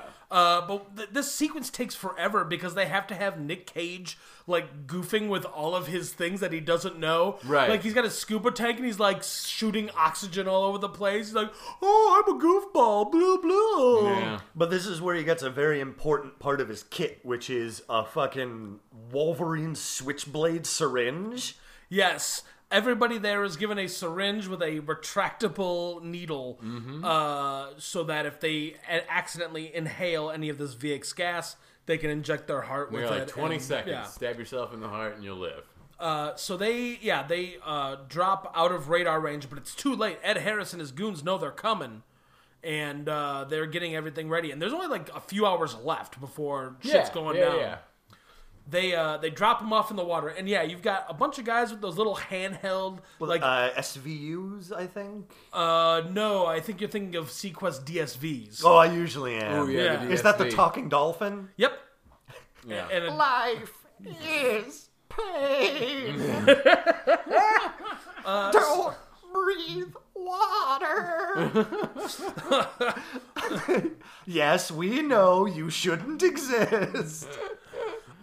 did the dolphin talk, or did they just have a device that they could understand what it said when it? I don't when- know. I when it E never watched EEE'd? fucking Sequest, dude. Oh man, you missed a Wow, lot, man. You, had, yeah. you had Roy Scheider Roy Scheider. and Ted Raimi Yeah. and Jonathan Brandis, star of Ladybugs and Sidekicks. Sure, but I ain't gonna watch fucking Sequest about it. But Roy Scheider quit the show because it was getting too silly, so they replaced him with Michael Ironside. and then they traveled to the future, and it was Sequest 2032. Still questing at sea. uh, that was basically their version of Baywatch Nights, I think. Yeah, pretty All of much. a sudden, they just fight ghosts and werewolves for no reason. Well, you may have realized that this is when the X Files premiered. Yeah, Yeah. that's fair. Uh, so yeah, there's the tiny little handheld things. You played a Call of Duty, you played with them, Yeah. but there's also underwater ATVs. Oh yeah, yeah, yeah, yeah. Yep, they're four Which- potters. I don't understand how they decide who gets the like little single units and who gets the cool Judge Dredd motorcycles. Oh, you got it. It's the who has the CDL. yeah, no, no, I guess that's you're right. right. Yeah. you gotta get additional training. Yeah, right. Uh, but yeah, they arrive on the shore, t- and the the first obstacle they get to is a locked door. We didn't prepare for this. Oh no! You know what the problem is? Nobody bothered to say melon at the door because I True. bet it would have opened right up. Yeah, right. That's true. Speak friend, baby. Well, that was the thing. When Sean Connery got to that point in the Fellowship script, he's just like, I don't understand. Would it? It's it's a riddle. So the riddle is speak, friend, and enter. But why is this one word the word that it responds to? Because it's friend in Old Dwarvish. But I. Why don't other? Why don't you just say I'm I? Hello, they're already dwarf. friend." It's a riddle, Sean Connery. Oh, I don't into the garbage with this. and it's not even really a riddle; it's more of a joke. Yeah, yeah. Like Like that. that's what I love. The dwarves' riddle is just a goof. Yeah. What I love is it's on that level of like you're playing D and D and you're the game master and you want to give your friends a riddle, but you know it can't be so easy that they'll overthink it or so hard that they'll never get it. So you just give them this. Yes. Yeah. Yeah, Yeah. that's absolutely true. And then they still are just like, well, obviously there's 18 syllables in it, which means it must be divisible by this. And it's just like, God damn it, roll perception. It has nothing to do with numbers. Nah, because generally what'll happen is you'll have the whoever's playing like the lunkhead barbarian go, I roll strength to kick it down. Damn right. and then you go, okay. And then they somehow roll like a 20 and kick it down. And they're like, we did it. And I was like, you idiots. Now you have to fight all the orcs. well, this isn't fair. I was like, you kicked the fucking door down, stupid. what did you think was going to happen? So thankfully, next to this impenetrable locked door, there is a series of gears and flamethrowers. yeah. Yeah, the underneath of of Alcatraz appears to be a series of uh, Home Alone slash Goonies style old school tr- booby traps. And yeah. like Yeah. mining equipment and shit. It's weird. they're straight up like suspended mine carts. Yeah, yeah. on zip lines. This is fucking Dracula's castle from Castlevania Symphony of the Night, where it just it makes sense as a video game level, kind of. Also, it's true because at the end of the Rock, after they save the day, the Rock flips upside down. That's and true. you We have got to go fight your through way it back. backwards. Yeah. Oh no! So uh, Sean Wait a Connery. minute. Godspin spelled backwards is Dracula. So uh, Sean Connery's Mason is just staring at this uh, spinning gears He's like, and I've fire. memorized the timing. and and he like just like rolls it when when we're looking at it f- to like establish what it is it looks like it's flamethrower rotating gear flamethrower and that's it but he starts rolling under it and it's like a mile long Yeah, There's like it's 30 flamethrower gears. gear space, flamethrower gear space. but he he rolls in and in like immediately as soon as he's out of like line of sight of all of the navy seals they're like well he obviously betrayed us Yep. He's clearly gone. it's like they all lack object permanence It's like they're all just babies. Yep. Uh, the door finally unlocks after literally 12 seconds, Tops. uh, and he lets them in with his iconic line, "Welcome to the Rock." Yeah. oh yeah And it's you're like, "Oh, cool! It's been an hour 40 minutes, and the movie can start." And then they just start bucking it through the underworks until they finally get to the shower room. Like it's just a, a, a, a, a, a Well, they get to underneath like, some the shower. drainage yeah, pipes. Yeah, yeah. Uh, yeah, and they go up in, and So the terrorists have not been like checked in upon from the movie since they like took over Alcatraz. So we Right. have a little check in where they're just like, "Oh man, ooh, there's still some time left. Ooh, I don't know about this. Maybe our plan's not gonna work." Uh, and they like call up into the like ransom room, and they're just like, "Ah, hey, just us, the terrorists. Just wanted to like." Make sure you didn't lose our number or anything. Right. You know, well, I know that that can happen sometimes. Uh, oh, it's me, the terrorist. By the way, I don't know if I, uh, if you remember, uh, you may have lost my number. I understand. It's okay. Uh, I was just in the- wanted to know. Look, I was on the other line. And I thought maybe you called, so I thought I'd call you back. Did you, Exactly. did you guys send the money already? C- it's okay if you haven't. I just need to know so that I can tell my banking people like to look out for it. Yeah. Just what's the ETA on? Oh, okay, okay. So, uh, meanwhile, the uh, the the good goons, led by Michael Bean, we haven't even mentioned Yeah, good that. old Michael Hell Bay. yeah. Uh, they they uh, raise up a, uh, a little fiber optic uh, little worm Camera, eye yeah. to like look around, and they uh, notice that there's these There's a motion sensor. yeah very special motion slash seismic sensors. Yeah, it's like a tension trigger. He says. Yeah, yeah. John C. Tumble McGinley trigger, sets them up at tumble the trigger. beginning, and he says nobody knows about these. They're my own handmade, my own design. Which is so they know that the most logical point of ingress is going to be the ladder in this shower room. Right. So they put a little motion sensor with a little seismic like backup to it instead of like A guy. A guy. Which is weird because we're constantly going like checking in with the terrorists and they're all just in a room together. Yeah, they're all just loafing around. Nobody's protecting the hostages. Yeah. Nobody's scouting the perimeter. Nobody's in the shower room. Yeah. Yeah, there's literally the one scene where there's the goon. He's laying back on a cot, legs spread eagle, and he's like, "Everything okay, boss? Just checking in." Just like screaming. Well, yeah, no, it's like when your mom yells at you from the other room that dinner's ready, and he's just like, I'm finishing up Final Fantasy. I'll be down in a minute. Ugh, I didn't have a TV in my bedroom growing up. I actually didn't have a TV in my bedroom until after I graduated high school. yeah, no, man. I had a. I had I a bought it myself. I had a radio. I had like a stereo. Nice. So it'd be like, dinner's ready. And I would go, I'm listening to corn. Just let me hear the part where it goes boom, da, dum, real quick. But yeah, Mom, I, Mom, I just put on Follow the Leader. I don't hear anything. The first 12 tracks are silent. it's probably something about his dad. I don't know. All the stuff in there's about his dad. so they trigger the sensor, uh, goons come in, they take the high ground, and all of Michael Bean's mm, uh, seals are on the low ground, and they're just like, Michael Bean is yelling, Yeah, I also agree with the grievances that you have with the American government, but that doesn't mean that you have to, like, do anything about it, man. And he's like, Of course I gotta do something about it. I'm, I'm a general guy. And then it's literally the way it's shot, it keeps cutting, fast cutting back and forth between Michael Bean and Ed Harris just yelling at each other. Yeah, he goes, he's like, I order you to stand down. I won't follow that order. I order you to. I'm not going to do it. I'm going to shoot you. You can't order me. I just ordered you, but you can't. then- I just did. Thankfully, somebody accidentally knocks over some rocks, and the sound causes the gunfight to start. Yes. Yeah. Uh, also, very ironic that Michael Biehn plays the leader of the SEAL team in this movie, as he was also the star of Navy SEAls. Oh shit! However, he's about to get shot to crap. yeah, yeah, correct.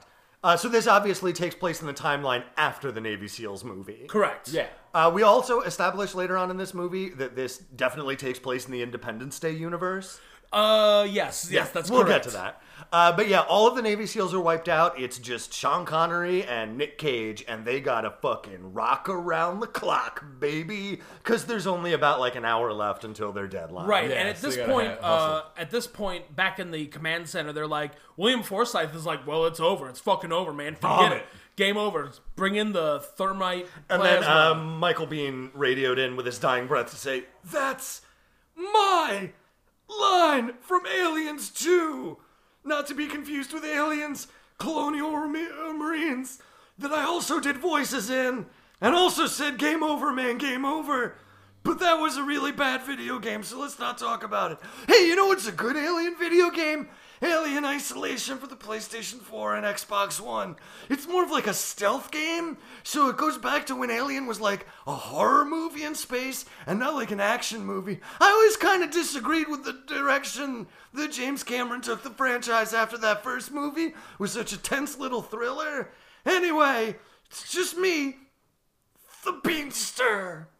Except that the line "Game Over" is actually spoken by Bill Paxton. in that. Yeah, Yeah, there's well, that that's part. the thing. Uh, Michael Bean has a terrible memory. Oh, of course. All right, Yeah, just no, making that's sure. fair, that's of fair, that's course. fair. Though he is a prophet, though, because he's telling us in 1996 about that sweet PS4 game that's, That's coming right. out. Hell yeah. Uh, so, so- there's this thing, it's called a PlayStation. Your kids are gonna love it. They- what You're year- gonna hit squares and triangles. this is what, 1995, 96? So it'll be out maybe in like a year or two. I think it might already be out. It might be announced in Japan as the Nintendo PlayStation, but that deal is gonna go south real quick. So it's gonna end up being the Sony PlayStation. They're gonna release it as a standalone console and not as a CD expansion port for the Super Nintendo. Just whatever you do, don't buy a Saturn.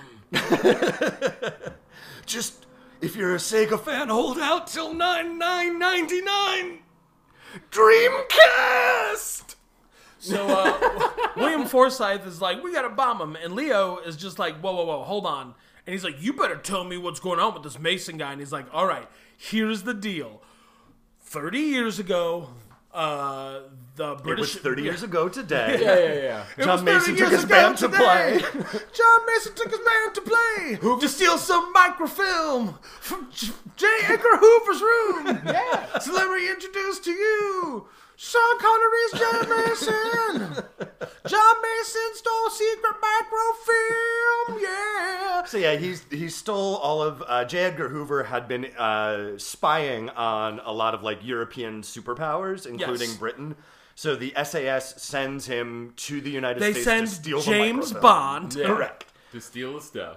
Uh, but he gets Gets caught at the Canadian border. which is hilarious. Just walk through the unguarded wood. Yeah, I know, you don't right? need to go through a checkpoint to get into Canada, You cross friend. a ditch. For But most the of best it. part You is can get a rowboat on fucking Lake Michigan and get to Canada if you really wanted to. True facts. But the best part is the examples he gives of national secrets on this microfilm are the aliens Really? landing at Roswell, New Mexico, And who killed and Kennedy. who killed Kennedy. the two great mysteries of boomer times. Yeah, So yeah, confirming that JFK's assassination was an inside job. Of yes. And that aliens exist and crash landed in Roswell, New Mexico, thus bringing it in line with the Independence Day timeline. Correct. course. So of course, yeah. And also the Oliver Stone JFK timeline. Gah. No thanks. That's a tough one. it really is. Yeah.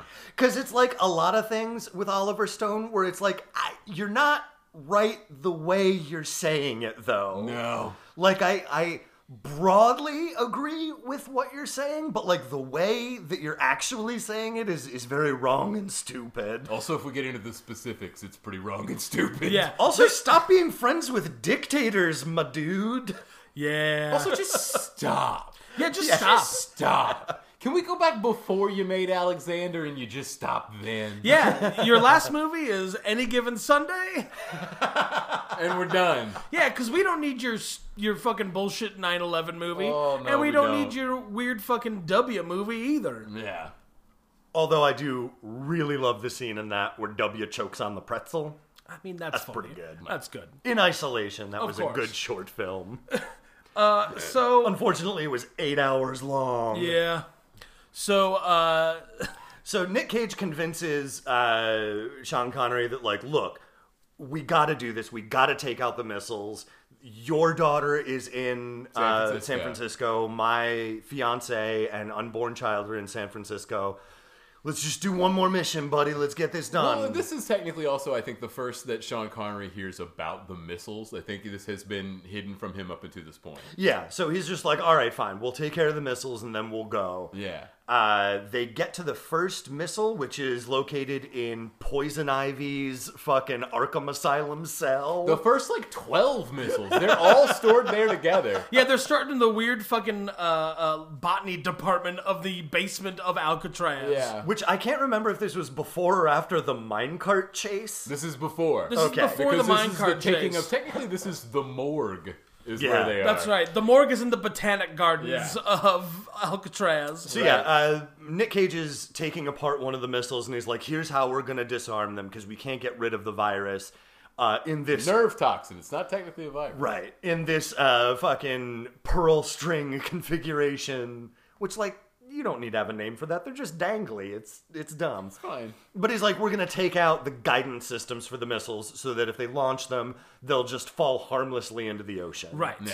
Which can't possibly be how that works. Yeah, right. I love that. harmlessly, harmlessly into the ocean. It'll just put this this fucking nerve toxin into the water supply. Well, I mean, that's the thing. We've been harmlessly putting things in the water supply for ages, boys. That's why Starfleet sent Captain Kirk and crew back to San Francisco to get them whales. Because the nerve toxins from the rock killed them all. Yeah, again, this is this movie is the like snow globe episode of St. Elsewhere of the Yes. cinematic world. Well, just think, this is 1996, and like just a couple more years, it's time for the eugenics war. True facts.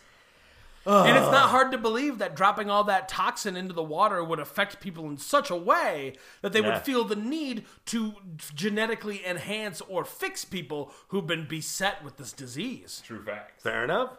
Uh, so yeah, they they take it out. Nick Cage is describing all the symptoms. I'm just of, trying to like- get Nick Cage in a Star Trek movie, please. Oh yeah, no, that's gotta fucking happen. God, we were so close to having Nick Cage as Superman. I know. oh, it would have been a terrible movie, but that would have been cool. I don't Yeah. know, man. That's probably got a good shot at being the best Superman so far. It- Uh, Bar's You're low. not wrong. The bar's low. Bars low, because I mean, Reeve is good, but the movies aren't. The First, first. the first, the first one I think really holds up.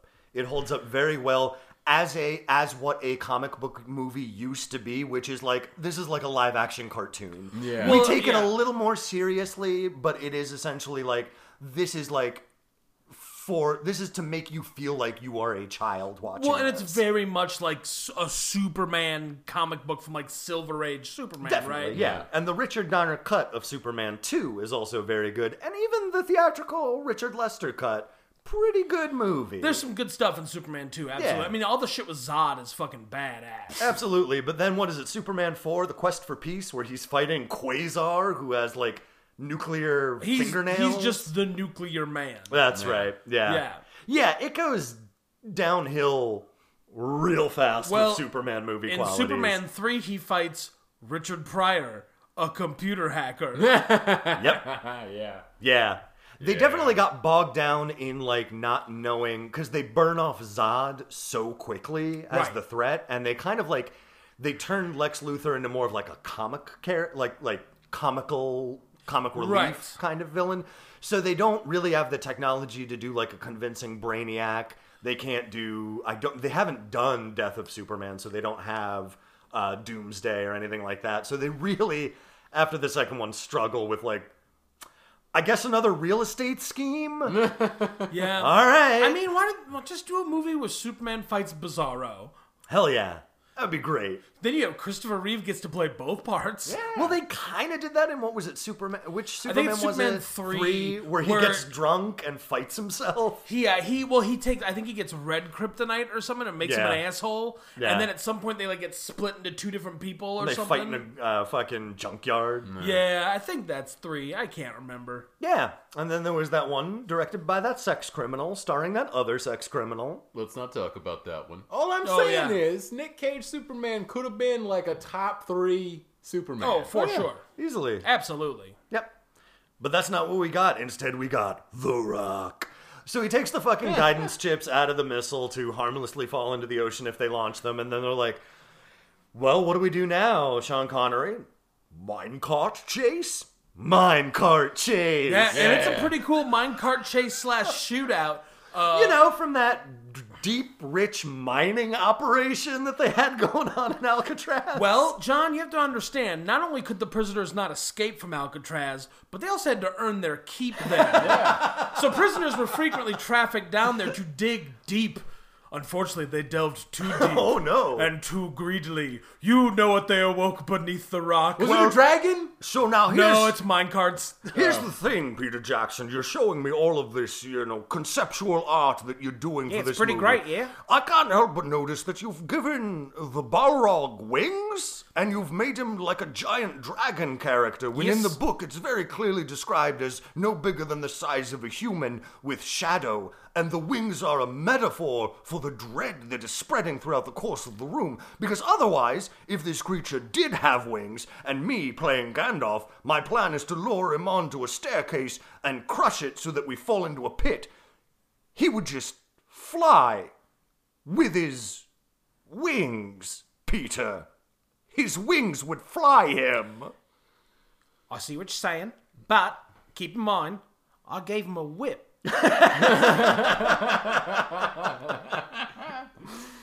I think we've got creative differences on this. Best just go our separate ways. So yeah, this minecart chase slash shootout is pretty cool.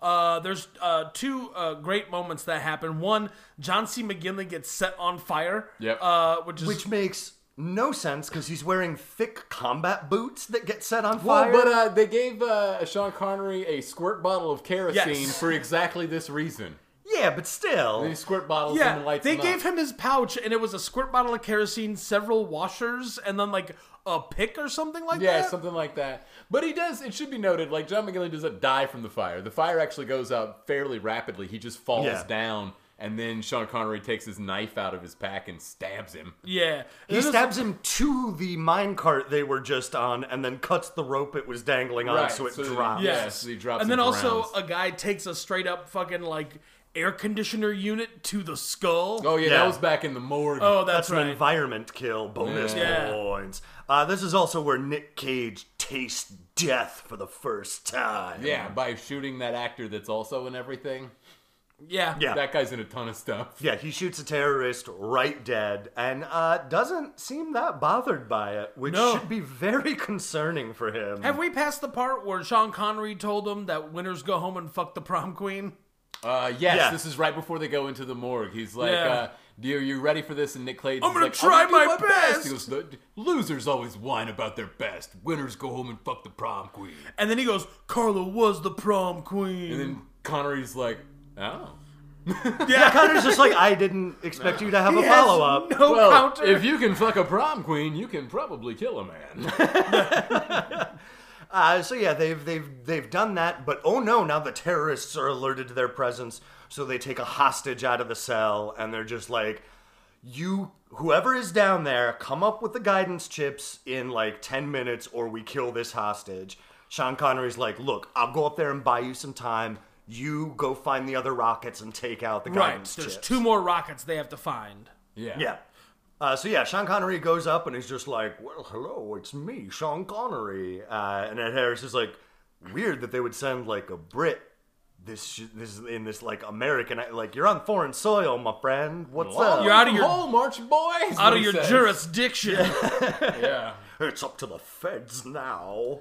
Uh, something really frustrating for me is that they establish in his dossier that he was born in Glasgow, yet everybody calls him English. Yeah. Yes. which Well, must be infuriating When for they a Scotsman. ask him what he's like, where he's from, he says, "Is I serve in Her Majesty's Special yeah, Services." Scotland is part of the United Kingdom, my That friend. means- Oh, They're Brits. John, They're Brits, but they're not English. Also- Well, they call John, him Brit though. I would like They to call point him out English. Sean, I would like to point out that this is 1996.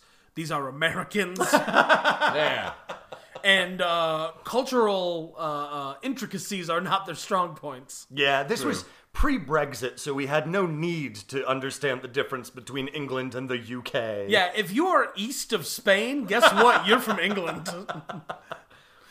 I mean, I guess True Bono had educated us about Ireland at this point, so we knew that they weren't English. Right. Well, because they they- also like made a really explosive demonstration of not being English. That's true. The Scots were just like, "Well, you're not gonna get our finest sheep. That's for damn sure." When you're buying guns from Gaddafi, most people have figured out you're probably not English. Uh, so yeah, uh, so Connery basically takes the place of this hostage, about, and he's just basically just buying time by like talking shit. Uh, Nick Cage, meanwhile, finds another cache of rockets, uh, takes out the guidance chips, but oh no! He gets beset by dangling terrorists. Yeah. Spider terrorists. Who promptly beat the crap out of him and throw him in a jail cell. Yep. Uh, and this is the most Nicolas Cage section of Nicolas Cage in this movie, where he is lay- he is laying on his back in the jail cell with his arms and legs outstretched to the four corners of the jail cell, just repeating the last thing he heard before his capture, which is, "I'm gonna enjoy gutting you, boy. I'm gonna enjoy gutting you, boy. Yeah, but he keeps working I'm gonna the delivery. enjoy gutting you, boy." It's He's like about to audition for that role. Yeah. guys, I'm done with this Nick Cage part. yeah, it's like uh, Nick Cage. Uh, okay, we got number 23 in the room. Uh, Nick Cage, you're on deck. You're going to be going in after that. Thank you very much. Thank you. Thank you. I'm going to enjoy gutting you, boy. I'm going to enjoy gutting you, boy. I'm going to enjoy gutting you, boy. I'm going to enjoy gutting you, boy. No, too much, too much. That's way too much. yeah, That'll be my backup if they ask me to do it again. Yeah. Oh, I'll, I'll like really reach for that. yeah. Uh, but yeah, and Sean Connery is in another jail cell, and he's got uh, he's tied up a bunch of like blankets together to try to like lasso the levers that open the jail Right. doors. Meanwhile, Nick Cage is just fucking going for it. yeah. Yeah. So let me get this straight. You went through the drainage ditch, the fire gears, the mine cart. What I want to know is how in the name of Zeus's butthole did you get out of your jail cell? Because that would be good information to have right now. And then Sean Connery opens the jail cell door. yeah, I love the way he it's so good. he enunciates Zeus's butthole. yeah, buddy. It's a glorious d- line delivery. He should have won every Oscar just for that. Yeah, well, because he knows if he runs it together too much, it'll sound like Zeus's batol, and they'll be like, "Oh, like bikini atoll, like the nuclear bomb." Of That's course. a weird thing. Of to course, like, all right. Uh, so they they escape now, and uh, this time Mason's like, "Fuck it, I'm done. This is bullshit. I don't Yeah. want to do this anymore." And they like go outside, and he's gonna fucking swim back to shore. And Nick Cage is like, "Well, I'm gonna do it by myself then, and I'm gonna fucking win." Yeah, he's like, Oh. Uh, "I had three weeks of combat training ten years ago, so I could go up against these guys. Sure, great." And it is the best passive aggressive performance. Yeah. Oh, So Nick Cage. well, he does then run off and immediately get caught. Yeah, he's immediately caught. Yeah. by goons, uh, Um, by a goon, and then uh, just before he's able to shoot Nick Cage in the head, Nick, Sean Connery shows up and brutally snaps his yeah, neck. just snaps. And he his says, neck. "Well, last time I swam the channel, I was your age, so I'm fucked either way. So Yeah. let's Yeah. get these missiles." Meanwhile, the terrorists have reached their deadline. and 3 they're- minutes to go. Yeah, and they're all just like, "General, we gotta prep the missiles. Let's prep the missiles. Come on, General, General, General, prep the missiles." And he's just like, "I have to think real hard about this because I'm a torn man." Somehow, my very intricate terrorist plot under the threat of using biological warfare on a major American city seems like it might be a bad idea. "It's just not gonna work." Is the problem? Yeah. Well, and here's the thing. I want to give credit to Ed Harris in this movie. Oh, he acts the hell out of it. He's Oh, yeah. so good in this movie. Oh, Ed Harris is killing it. Um, he's crushing it, but eventually he does give the order. And there's that really long scene in every movie where they have to give the order for missiles. Well, there's a bunch of keys and Yeah. levers and yeah. buttons. Oh, it's awesome missile porn, and I'm here oh, for yeah, it. good stuff. Oh, there's numbers you have to input into the keyboard to Oh, launch yeah. Mm-hmm. properly. I'm all about it, man. It's yeah. it's glorious. So they launch the missile. Uh, Ed Harris has a change of heart. He he realizes he can't go through with it, so he like types into his computer to get into the guidance system to turn it away from San Francisco and to just crash into the bay. And now the terrorists are like, "Great! So now they don't believe our threat anymore. We are fucked." And to be fair, the target they were firing at was the fucking 49ers football stadium Yeah. on game, Game day. day. yeah, buddy, and maybe they could have gotten them and the Atlanta Falcons. Now that would have been patriotism. oh, so close to having a real great moment for America right there. This is mid 90s. I mean, this, Steve Young is still there in 96, yeah, right? absolutely. Nin- He's probably about to win a Super Bowl if I Yeah. remember correctly. So yeah, yeah. against the shithole San Diego Chargers. bunch of dicks. Yeah. Lightning bolts on their helmets like a bunch of SS officers. Ugh. Jesus Christ. San Diego's full of Nazis. There I said it. I mean, probably. But to be fair, every major American city is full of Nazis these days. Hey, many American minor cities are full of Nazis. so we've hit the deadline, and Ed Harris is just like, "Look, it's it's done. It's like, over, yeah. It's over. We're not getting our money.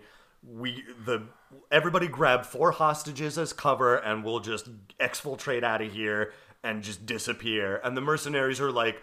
We're mercenaries. We want our money. You owe us money. Therefore, let's launch these missiles, which doesn't make sense because then you're definitely not going to get your money. Right. Like, it's just, it, again, it's that weird, like, Michael Bay kind of realizing, oh shit, the stakes are kind of bullshit, and the, uh, fuck it, Candyman goes crazy. Yeah. Yeah. yeah, what follows is like a five way like gun standoff. And then David Morse, who's like the second in command, then he had a brief moment where he questioned his leader, but now he's 100% right with back him. on board. But now, after hearing the other mercs be like, we want our money, he's like, I want my money too. Psych! And then points his gun at the other guys, and a shoot, a mini shootout occurs. Yeah, and Where as pretty it's much everybody takes bullets, but yeah, except for Sean Connery and Nick Cage, who've been listening in the whole time. And as soon as the gunfight breaks out, they start shooting through little holes in the yeah. walls. Absolutely. You if you're playing like an open world RPG and you see like two AI factions fighting each other, you don't jump in and aggro right Oh, away. no way, yeah. You wait for them to whittle each other down and then you go in. Yeah. For sure. Uh, so yeah, they pull Ed Harris and Ed Harris ha- again has a look like my beautiful plan, how did it go so awry? Oh, folly, thy name is Ed Harris. And they're Yeah. like, where's the last missile? Lower, lighthouse. Also, not to be a buzzkill, but 9999 the Dreamcast, it's not going to last. It's actually going to be the last piece of Sega hardware. No, they're not even going to continue doing arcade hardware. They're going to get out and go a third-party software system. It does mean that you are going to get Sonic games on a Nintendo console at some point. The GameCube to be precise. It's going to be weird. so yeah, So they book it to the lower lighthouse while Sean Connery is fucking Sean Connerying up some of the terrorists that are in the like main control room. Yeah. Uh, fucking Nick Cage gets the guidance chips out, but then fucking Pretty Boy of oh no shit. yeah. This is Oh, all right. So this oh, is I I nearly Yeah. made a terrible this is mistake. my Yeah. 100% my favorite scene in this movie. I think about this scene probably every day. You just look yourself in the mirror and you're like, hey, do you like Elton John's The Rocket? Oh, Man? it's so perfect. Tony Todd, the Candyman, comes in and he's like, "Hey, man!" and, Like he sees that Nick Cage is just dangling this string of pearls, And it's just like, look, stuff. if you sh- try to shoot me, like you're gonna hit these. We're both gonna- vials, Yeah, and well, he everyone says, he dies. says, "Do you know what this shit does?" And then Tony Todd pulls out a knife. He goes, "Do you know what this shit does?" Yeah. And then he's like, Well, I'll you don't, dro- you I'll don't drop- see it, but if you zoom in real close on uh, Candyman's knife, it's got one of those stickers that says "This machine kills fascists." Oh, gotcha. of course. Uh, so Nick Cage threatens to drop uh, all the pearls here and kill everybody, and then Tony Todd tries to do the like trick that all the bad guys in Goonies do to little kids. Like, they're come like, here! I'm not gonna Hey, hurt you. what- Hey, buddy, everything's fine. Come over here. I got a Butterfinger for you. Yeah. Oh, what about you don't like Butterfinger? What about Butterfinger BBs? They're like Butterfinger but balls. Bart Simpson talks about them. Not your thing. Uh, I've got some uh, of those uh, Nestle Crunch bars. Not a fan of Crunch bars. How about a Hershey Crackle bar? no, all right, that's fine. Do you want a Mr. Good bar? They're so Nobody, good. nobody wants a Mr.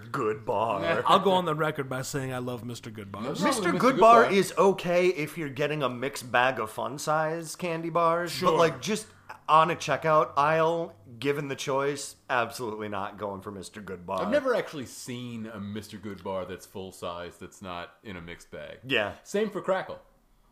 Yeah. Yeah. I don't remember the last time I saw a full cracker bar. I have bought a Mr. Good bar recently. Yeah, I was gonna say Okay. the the grocery store by my apartment has Mr. Goodbar at their checkout. Nice, nice. But I always so go you for- found him. Yeah, exactly. Look for Mr. Goodbar. That I've never seen the movie. I just know the line from the Weird Yeah, Al song. same here. I just know that there's a movie called Looking for Mr. Goodbar. Yeah.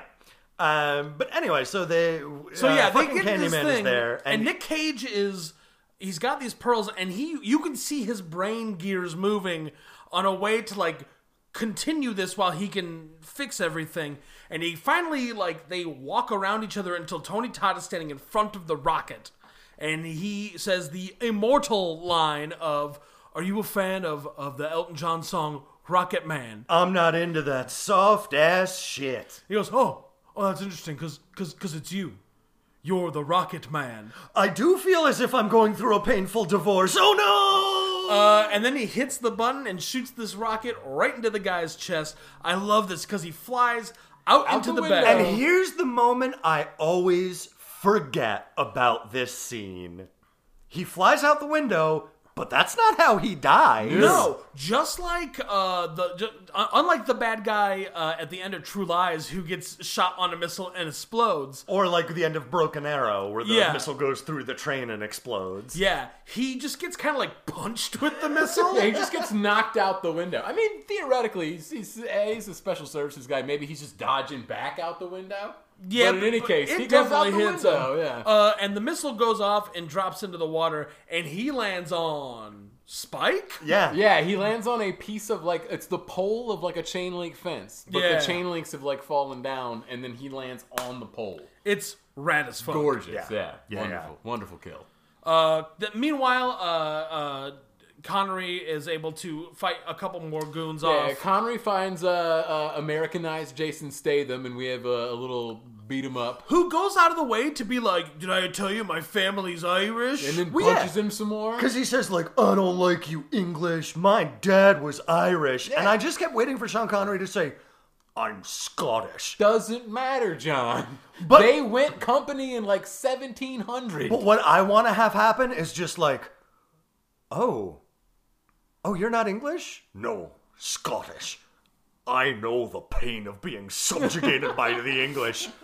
That's a pain that I know all too well. That's like the end of that episode of Flight of the Concords. Yeah. Where Aziz Oh, Ansari is You're just New like- Zealand, not I was- Australia. Yeah. yeah. I was just thinking about that episode the other day. It's a very good episode. Yeah, that's the one with the Mother Ucker song. Yeah. Ucking up my shay. My weekly statement chat. Yeah. Uh, great song. Anyways, Great series. Yeah. Like low key, really great comedy. yeah, absolutely. Um, so, Most episodes directed by Taika Waititi. yeah. Nice. That's how we got his start. Uh, so meanwhile, Nick Cage, uh, Nick comes Cage gets against- to the last like Yeah. section Rocket, of yeah, he's missiles, in the thing, yeah. uh, and he takes it out, but uh, one of the little marbles falls and hits his boot and starts rolling, and he like dives and grabs it. Meanwhile, he's getting shot by like a fucking Some sniper guy on a nearby yeah. rooftop. So he's like, "Oh shit!" So he he like he pulls open a drainage grate and like gingerly like Yeah. a, I'll be back for you later, little Right. baby. Yeah. Which, hang on a second. Knowing that that's there in the position it's in, there's no way this movie has a happy ending. I'm just realizing. Oh no, that's the part of the We'll building get to that, I guess. That probably gets that probably gets thermally exploded. Oh well, if it gets thermally exploded, then yeah, no, I guess the end. uh, You, you did it again, Michael Bay. Yeah. Airtight. Yeah. Yeah, so the guy who's sniping at Nick Cage, uh, Connery sneaks up behind him and fucking like shoves him all over the edge of the building Yeah. onto like a pile of trash. A pile of pointy trash. Yes.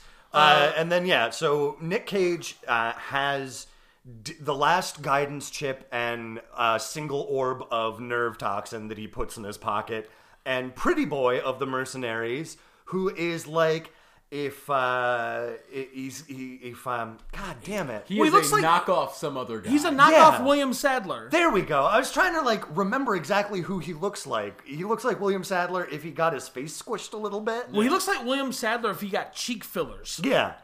Uh, so yeah, they, they're fighting, uh, and the the guy's just like, "Give me the last guidance chip," and Nick Cage throws the guidance chip to get his attention. and then Yeah, he like, pulls a real, tackles him. a real solid snake. yeah. Yeah, but then of course Nick Cage What's is this box doing here? Stanley whoop. Goodspeed, and this other guy's an elite marine, so he beats the shit out of Nick Cage until he's choking him to death. But Nick Cage puts the the the orb in fucking the terrorist mouth. Yeah, And, well, then, And then- punches yeah. him. and punches it. Yeah, Uh, this is when Chekhov's retractable syringe makes its appearance, where Yeah. he stabs himself in the heart. Uh, but oh no, the deadline has passed, and the jets have already been launched. That's right. They- as far as they're concerned, uh, Goodspeed and Mason are dead. Already dead, But then yeah. Nick Cage has a flashback in his mind of once you sight the rockets, get the green flares. So he pulls out these like flares. that old saying: "Green flares at night, the rocks delight. Green flares at dawn, you be gone." yes. So Nick Cage stumbles out in slow motion, uh, like the end of fucking Platoon. Yeah. Yeah. And li- literally, like, drops to his knees with the flares and goes, "Ugh." Which really, we've already established. First off, we've established that he's a massive Beatles head, which is weird that that never comes uh, back. He refers to himself as a Beatlemaniac. yeah, Yeah. he does. But uh, he's already double established himself as a huge Elton John fan. Why is he not yelling, "Boo boo boo, Benny, stop the Jets"? yeah, thank Yeah, you. a little bit. I, was, I was thi- I was trying Nope. to think of Very the nice. uh, execution for that. That was good. Yeah, I like it. Lack of, really good uh, podcast. lack of mohair suits. That's why they didn't do it. True, Yeah. true, true. he was more into Crocodile Rock anyway. But uh, only one of the five jets drops their bombs. Yeah, so that's, only that's a great. third they, of the they island finally gets see fucking- them, and he, he like drops his bomb and then goes straight in the air, Yeah. and you hear him go, "I only dropped my bomb," I only Oh, drop one. Whoops. uh, and then you see it hit Alcatraz, explode, and the next thing you see are two dummies go, "Woo!" Uh, Yeah. yeah, they they know if they if they fall in the water, the fire can't get them. Right. Yeah. Uh, and yeah. this also explains so it hits the South uh, Lighthouse. So if that's where the fucking virus was, Yes. it gets incinerated. Vaporized. It gets incinerated. Well but all done. the hostages are safe. Yeah. Yes. Uh, and so Nick Cage uh, is He calls in and he's just like, I'm he's still dr- alive. he's drowning and then he's saved by Yeah. Sean Connery, Right. and they have a brief little like moment. Uh, but then yeah, he gets on the phone. He gets on the wire and he's just like, It's me. I'm still alive. The hostages are fine. And they're like, What about Sean Connery? Oh, he's dead. Yeah, he's super dead. Yeah, and then later on, William Forsythe shows up. He's like, "So really, where's Mason?" He's like, "Oh, he was vaporized." Yeah, he's his like, body was vaporized. and he Of goes- course, I was like vaporized. and he's like, "Vaporized." Yeah. And then like, Then John Spencer comes up and he's just like, You show me that body right now. Like, this is the first time I'm going to get an erection in 20 years. and then hi- and then William Forsythe is like, "He's vaporized." vaporized. I was like, Bodies can do that? Yeah. Oh, nuts. Those darn Duke boys. And then our closing out scene is Can you believe these two Duke boys? John managed Spencer throws his cowboy hat on the ground and jumps on it several times. managed to save Alcatraz Island from a VX rocket gas. Ain't no way they're getting out of this pickle. Uh, so before uh, Sean Connery disappears, they ha- he has a little conversation with the Nick Cage where he's just like, uh, "Do you know the etymology of the name Bygone? It- look, I want you to go to Goodspeed. Kansas. Goods- Goodspeed, And it's Yeah. like, it's like man, here, here's a little note with where I put the microfilm. Get the fuck out of my sight. yeah, Yeah. So uh, then cut to a few months later, driving the rattiest old broken down B- VW Beetle. Which is bizarre because Nick Cage very specifically says that he drives a beige Volvo. Yes. He's having a big life change. Uh, he, he you, we see this church. Yeah, his dream has been always to fucking repair a Model A. yeah. His his his girlfriend is like leaning out of the car and like banging on the door, going, "Come on, baby!" She's all of a sudden got a southern accent for no reason. Yeah. And then he runs out, and it turns into for the last four It turns minutes- into a fucking Coen Brothers movie. Yeah, it turns Yeah. into Raising Arizona. He literally runs out wearing the same, almost the exact same costume. It's like the wife beater shirt, With an the open Hawaiian Hawaian Oh, shirt, shirt, Yep, and the like straw hat. and he just runs out with this thing, and a guy goes, "You get back there, Vandals, man!" vandals, vandals. Uh, Yeah. And he opens it up, and as they're driving It's away, the microfilm, and he's just like, "Hey, honey, you want to know who really killed JFK? And then they play some pseudo inspirational 90s soft rock like you might find at the end of the Man, movie Michael. the score of this movie? Holy Oh, shit. jeez. So the main song, they're like dun dun da da da dun. That was actually used note for note in a demo for Final Fantasy VIII, nice. and they had to s- they had to hold back the release of the retail uh, release of Final Fantasy VIII because they had to take that song out because it was just a straight up theft of this song. Well, I'm surprised they didn't just straight up cancel all the scores for the Pirates of the Caribbean movies, because half the music from Oh, that yeah. comes Yeah, from The Rock. This movie consists of like the coolest action movie theme song you will ever hear, a whole bunch of Pirates of the Caribbean movie, and then a weird like lilting Irish. Yeah. It's violin. a, it's a straight up Shire song. yeah. Anytime Sean Connery has to like mention his past at all, it plays do do do do do. There's like You a know, if little I light take- whistle in there. If I take one more step, it's the furthest I've gotten from The Rock in my entire life. Now here's uh, here Peter Jackson. Here's what I don't understand. yep, okay. If the Eagles are there at the end of the movie to Yeah. pick up the Fellowship from the destruction of Mount Doom, why don't they just call upon the Eagles to take them from Rivendell straight over to the mountain? It doesn't make sense. We need to address this. Technically, that is a good Now, question. I, I see what you're saying, but I got a ghost on me. Oh, will it be a surprise? No, it's going to be pretty heavily telegraphed.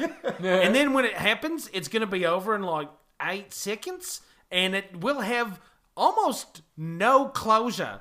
They're just going to say goodbye, and they're going to go, all right, bye, and disappear. I don't say this lightly, Peter Jackson. Yep. But this third movie, and only the third movie, will sweep the Oscars! Oh, that's very nice. Did you enjoy The Frighteners? I'm sorry, I was reading the appendices where I've discovered that actually Sauron had fortified the skies above Mount Doom, so it would have been a fool's errand to fly the eagles. It would have been delivering the ring right into the hands of its master. What Yeah, was, that's what was probably in the true. skies? Uh, fucking wyverns and shit, dude. Oh, okay. Yeah, armless dragons. And they don't stop the Eagles from the rescue because the ring's already in the mountain. Yeah, once the once the ring Once the like, ring's done, Sauron's army basically is just like, fuck, they destroyed the second Death Star. We're done. Yeah, they literally there's that scene where it's like there's, there's that big fucking battle, and the ring goes in, and then Sauron's eye goes, Ugh! and then everyone goes, Ugh! and they just fucking book. Because that's the thing is Sauron. The reason that he is truly a villain is that he rules by fear and anger alone, which means when he is gone, the orcs and orakai and men from the east have no loyalty to his cause, so they just stop fighting and disband. Nice. Yeah, but it's but they don't just stop fighting; they literally go, "Fucking, I'm out of here!" Yeah. and they just run away. Get out of there, man. That's because Aragorn is single-handedly leading like 50 dudes and massacring all of them. Yeah. Uh, so, anyways, that's the end of The Rock. And now it's time for bullet points. Rock you like a rocker cane! Bullet points! And our very first bullet point is body count. Body counts. Patrick, what do you think the body count of The Rock is? Uh, bu- bu- bu- bu- I'm gonna go with like twenty. Okay. Yeah, I'm gonna go with twenty. All right, all right, John. What do you think the body count of The Rock is? I'm gonna go. First off, not enough hippies. True. We only we only see one hippie maybe die, and it's probably just their Volkswagen. Yeah. Uh, confirmed deaths, I'm going to say 16. But, like, actual deaths would have been, like, 90. Yeah, because Of course. everybody in that fucking traffic chase. But it looked like they were all supposed to live. Yeah, even they all though- had they all had fucking GI Joe parachutes. Oh yeah. Yeah, all those people jumping off that uh, train car, like tucking and rolling, and yeah. Yeah. Even the even the train car operator, like, oh no, my train car got exploded. Like, you were Yeah. just inside Right, we that. never Yeah, saw yeah. you bail. Well, if you Yeah. listen really deep in the audio mix, you hear a bunch of people on walkie talkies going, "Shh, "I'm all right." shh." yeah, true. true. Bon, bon. I see. I'm gonna go 16 as my actual guess. all right.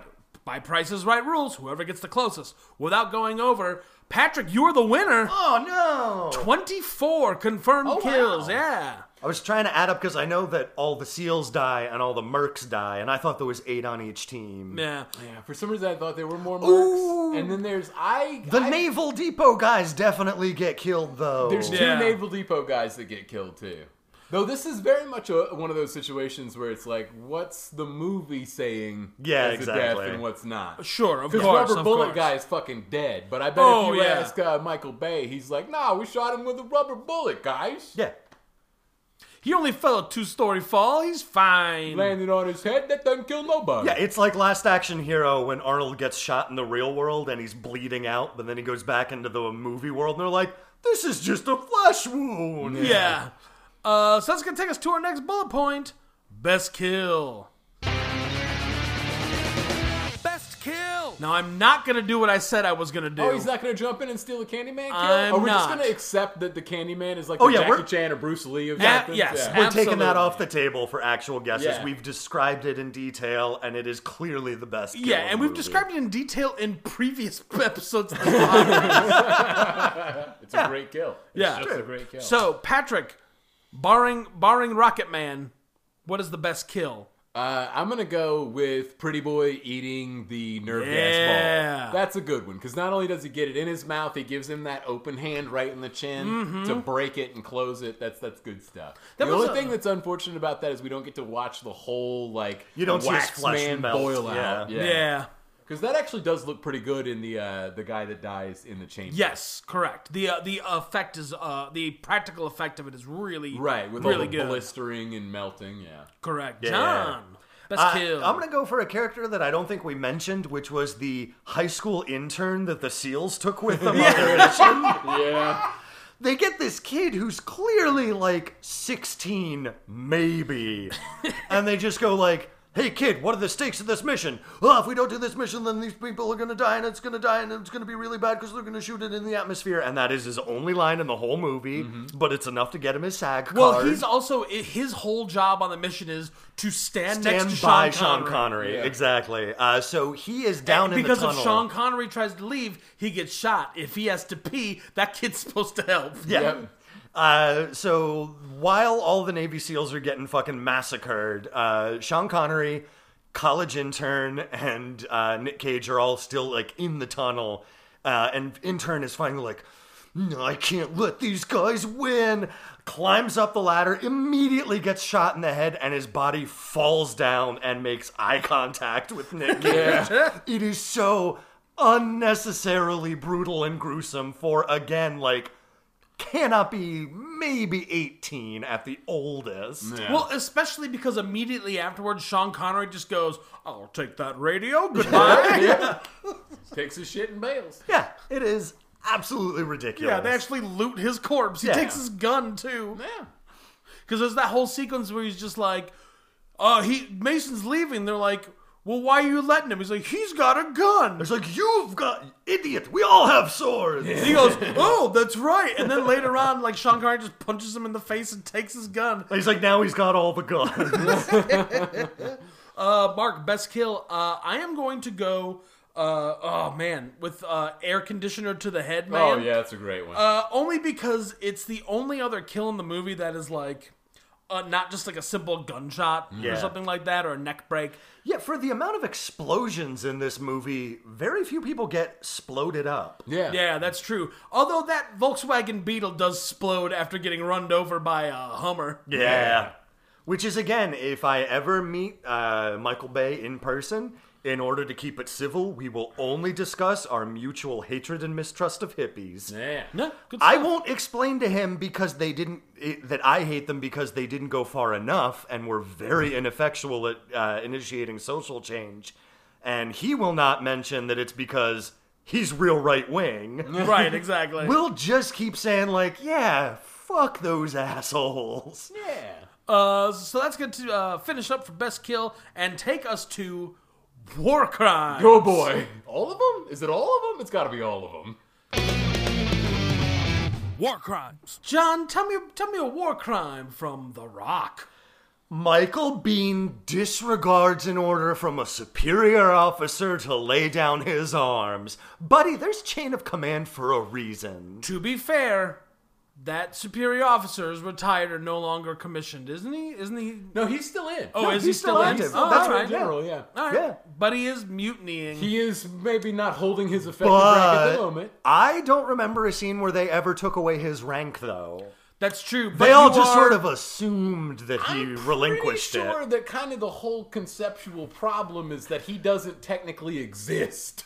Yeah, true. Yeah, he's probably way off the books. Yeah. Yeah. Which is its own war crime in a way. Yep, that's, that's its own one. Yeah, so I'm going to say of all of the things that happen in the movie The Rock, clearly the most illegal thing to happen was Michael Bean not following the chain of command. That's fair. That's fair. Patrick, war crime. Having the opportunity to kill several hundred thousand people in San Francisco and not taking it. Imagine what housing prices could be right now. That's Yeah. fair. Because Yeah. right now, like a tiny studio apartment without a bathroom is probably like four grand a month. Easy. Yeah. Easy. But if you had like a million less people, supply and demand, baby.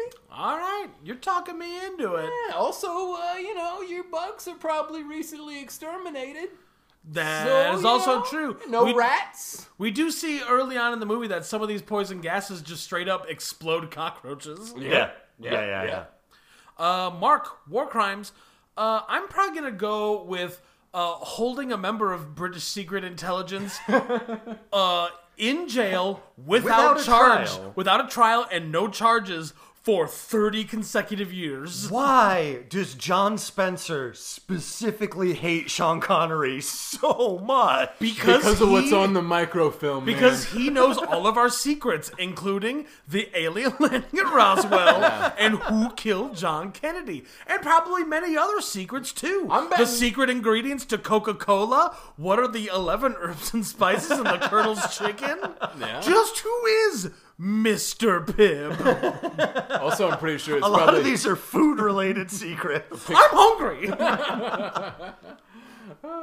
Uh, so that's gonna do it for war crimes. Ah, beans, I forgot about the whole hostage situation on American soil and the illegal operations happening off of American soil. Also, American tax dollars going to missiles that can kill hundreds of thousands of people With, in chemi- terrible with ways. chemical warfare. Yeah. yeah. No, there's a lot of legal happening here. And that illegal slush fund that he makes explicit reference. Ah, beans, you guys, Yeah. I really butzed up. Yeah. Oh, Yeah. and paying six hundred dollars for a Beatles record. Yeah, Yeah. true.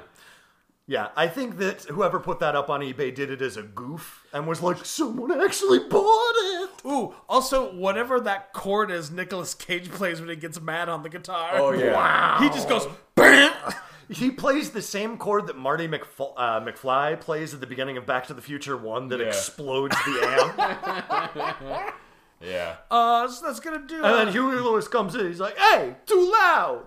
Speaking of too loud, the whole Nintendo Play It Loud ad campaign for the Game Boy Advance is going to be very embarrassing in 10 years' time. hey, it's me, Huey Lewis. and the news. is this an action movie? Yeah. All right. All right. Is this an action movie? Patrick is the Rock an action movie? Absolutely. Nah. Even when they uh, eh, bog it down with stupid shit, it's it's very very short and it's almost entirely action. It's two hours and fifteen minutes I was going to say, long. I disagree that it's too. Sh- I rem- uh, like, you could easily shave. No, no, a no. half I mean hour the off of parts this. when they bog it down on st- like you never spend that long in his apartment with him naked talking to his girlfriend. Gotcha. You never Yeah. spend that long in the control rooms just talking shit over. And when you are, it's real fast paced and everything's like constantly amping up. It just it takes so long to get to the rock. It is ridiculous Yes. that this whole thing has to happen in 40 hours and you have to go somewhere, release a guy from prison, take him to a hotel, get his hair cut, have a car chase. Yeah. And then mount up the mission. Yeah. John, is this an action movie? Yeah, definitely. Uh, it makes me again like Michael Bay is excellent at doing at filming action sequences. Yes. I it- Well, was I'm gonna say was. Yeah, I think again, like he, the problem is he because he was really good at that, he was put into this like auteur position where it's like, oh yeah, then produce and write and direct all of your own movies, have total one hundred percent control, and he should not have that. I haven't watched as much of his later stuff, but I feel like he loses something when he moves to CGI. So there's that's the thing with like a lot of his later movies, like everything I'm gonna say post Bad Boys Two, most of his action scenes become like too kinetic. They he he borrows all the wrong lessons from Paul Greengrass and the Bourne movies, and Yeah. was just like, oh, you think you can shake your camera? I'll shake my camera so much. Oh, I'm gonna shake the camera. You're not gonna know which Transformers which and who's fighting who. Also, That's they're the gonna real change. problem, They're yeah. gonna change sizes at will, Yeah. and it will make no sense. Yeah. I think what happened is when he did the first Transformers movie, which is not a good movie, but the action I think is really excellent in that movie. Yes. But then he did the second one, which was in the midst of the writer's strike. Right. And he just pooped out this really garbage movie, but it still made insane money. And he's like, oh, I shouldn't try. Yeah. There's no reason No. for me to do well. And I feel like the first Transformers movie where it does succeed is because that's the one where Steven Spielberg had the most influence on set. Yeah, And it's absolutely. very clearly like meant to be like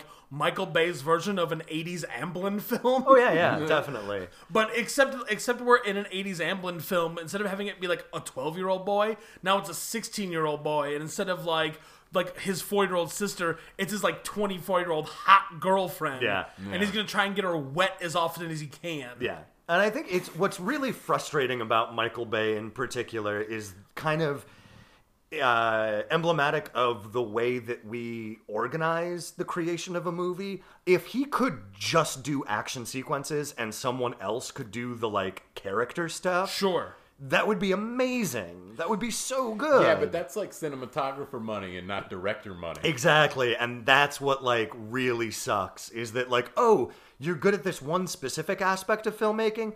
Well, then you should just do all of the movie process from start to finish. And like, no. Yeah, Yeah. just like George Lucas. Well, the funny thing about Lucas specifically is when he was putting together episode 1, he wanted to just Yeah. have some other director on set to That- direct the actors. That's the difference is George Lucas is aware of his Yeah, his Not uh, goodness yeah. at directing. Which is why, like, after episode one, like, two and three, he leans so far away from even trying to do, like, human interactions. Yeah. You know what I mean? Like, he definitely leans way harder into his strengths as, like, a visual filmmaker. But I really desperately wish that he was able to succeed in getting, like, basically, like, a Coen Brothers setup of filmmaking. Right. Just Because I- somebody to co-direct. Yeah, I think that that would work so well for so many uh, action directors who just completely fail at every other aspect of their movies. for sure. Well, I mean, i- there's also the problem now that uh, with trying to make money everywhere, the amount of stuff that you're putting in an English script is more and more minimal every time. oh yeah, So yeah, yeah. at this point, we probably don't even care about characters and plot in action movies as we make them. Yeah, we just have Robert Downey Jr. show up to set and bim bam boom, he says a bunch of words, cut, print, everyone gets money. Pretty lady explosion. Here we go. Uh, Mark, is this an action movie? Absolutely. Uh, I think The Rock is probably one of the best '90s action movies. Oh, yeah. it's definitely the best Michael Bay movie. Oh, uh, by a country yeah. mile. Yeah. Ooh, boy. He follows this up with Armageddon. yeah, I think if I so. remember Yeah. correctly? yeah, yeah, no, Armageddon's definitely after the Yes. rock. Yeah, Boy, yeah, yeah. What a hot steaming pile of garbage! I was gonna that say, fucking movie is. talk about a time wasting slog. It takes Jesus. them forever to do anything in that movie. Ugh. Well, God, it's awful. Ben Affleck had to play with those animal crackers on Liv Tyler's tum tum. so terrible. Uh, but yes, The Rock definitely an action movie. You've got uh, sweet car chase, sweet shootouts, lots of explosions, some neck breaking, punching, kicking, guns, knives, the whole deal. Fire, I like it. Good definitely stuff. an action movie. Yeah. Final reviews of The Rock. John, Yes. final review of The Rock. I've just I've been trained for you to interrupt me. Mm-hmm. I don't like this game. Uh, uh yeah, it it is good. It's it, it's good. It's a good movie. A bit. Oh, no. Oh no! You were Ah, done. I blew I- it. yeah, I think like uh, like what we said at the beginning of this podcast, it is a very good action movie. Big asterisks, be aware of the Michael Bay baggage that will be part and parcel with yeah, this movie. be aware Oh, of its yeah. '90s baggage. Yeah, like Yeah. good luck getting anything from 1996 that's not loaded with stuff like that. Yeah, Yeah. but like particularly with Michael Bay, again, like any non-white character is either like, "Look how dumb and silly they are," or Yeah. "Look how you just can't trust them." right. yeah, it's Yeah. real gross. Yeah, Candyman is vicious and amoral. The only two black hostages are sassy uh, stereotypes. stereotypes. Yeah. yeah. It's a mess. They even run through a kitchen at one point in the hotel, and there's like uh, an Asian chef who just like yells in a foreign language that we don't understand. So yeah, like if if you can get if you can uh, either like ignore or just sort of like understand that yes it's bad, but still like if you can pick the raisinettes out of the popcorn, Of it's course. a, it's a good bag of popcorn. Patrick, final review of The Rock. Eh, pretty great fucking Hummer chase, really. Yeah. You rarely get a Hummer chase. Gotta love a Hummer chase. The only thing that chase is missing is driving through a solid plain glass window of some kind. Yeah, you needed two men in work, Uh, work yeah, uniforms. yeah, carrying Are you some stuff. forgetting when he drives through the fucking window display of a shop? Oh, well, yeah, Oh, there you're is right. that. He does go Yeah. through the window display. That's not bad. But I do want the two workmen carrying Yeah. the big pane of glass. I did like the, the Culligan water truck explosion. Yeah. Oh yeah, yeah, yeah. Uh, no, eh, good times. It's an elegant string of pearls. Yes. Mark, final review of The Rock. I already said it. it's the best Michael Bay movie, one of Yeah. the best action movies of the 90s. I love it. Uh, yes, it's got a lot of 90s Michael Bay uh, and just 90s in general bullshit, but man, the action is so well done in this movie.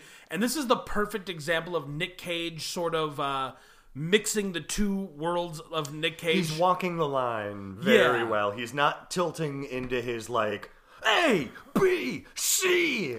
Right. But he's also not like doing that like uh, like I think his performance in Con Air super doesn't work at all because it's too pulled back all the Yeah. time. Yeah, yeah, yeah. But it's it's Well- it's like a mix between his like honeymoon in Vegas, guarding tests, like romantic comedy kind Yeah, of like yeah, normal yeah. guy, mixed with his yeah like vampire's kiss. Boy, like, remember when screamy he scream. was? Remember when he was like making his bones as like, oh, he's the romantic comedy actor. yeah Yeah, absolutely. Remember City of Angels? Hell yeah! Um, I, I think that it helps that he's like not supposed to be competent at anything except for the missiles. Correct. Yeah. So Yeah, like yeah, yeah. him being ridiculous, a ridiculous buffoon is totally in character because he's not supposed to be good at anything he's doing. and because he's like a big nerd. Right. Yeah. Yeah. Like it, it's got a good fish out of water thing that works for his performance. style. Absolutely. Uh, so that's gonna do it for this jumbo-sized episode of Body Counts of Beer. No, this was Lord of the Rock, a retrospective. Still somehow shorter than the movie. nice. Well, it's a long one. It is. I just I don't understand, Peter. Who exactly is the Lord of the Ring? Are we talking about Sauron, or is it Frodo? Or you could make a case for Bilbo, or even Gollum, since he's the last character to actually have dominion over the ring. Granted, it's as he's falling to his death in the fires of Mount Doom, but who do you see as the central Lord of the Ring figure? Well, uh, it's a very interesting point you're bringing up there, and I just want to say that I can answer that very quickly like this. Body Counts and Beer is Patrick, Forget Paris Bromley, John, Cafe Society, Rudy Taylor, and Mark, Wing Commander 4, The Price of Freedom Rosenthal. Please subscribe to us on iTunes, SoundCloud, Apple Podcasts, I don't know, wherever podcasts are these days, and leave us a rating or review. You can check us out on Twitter at Body Count Cast, on Facebook, or you can email us about literally anything at bodycountsandbeer at gmail.com.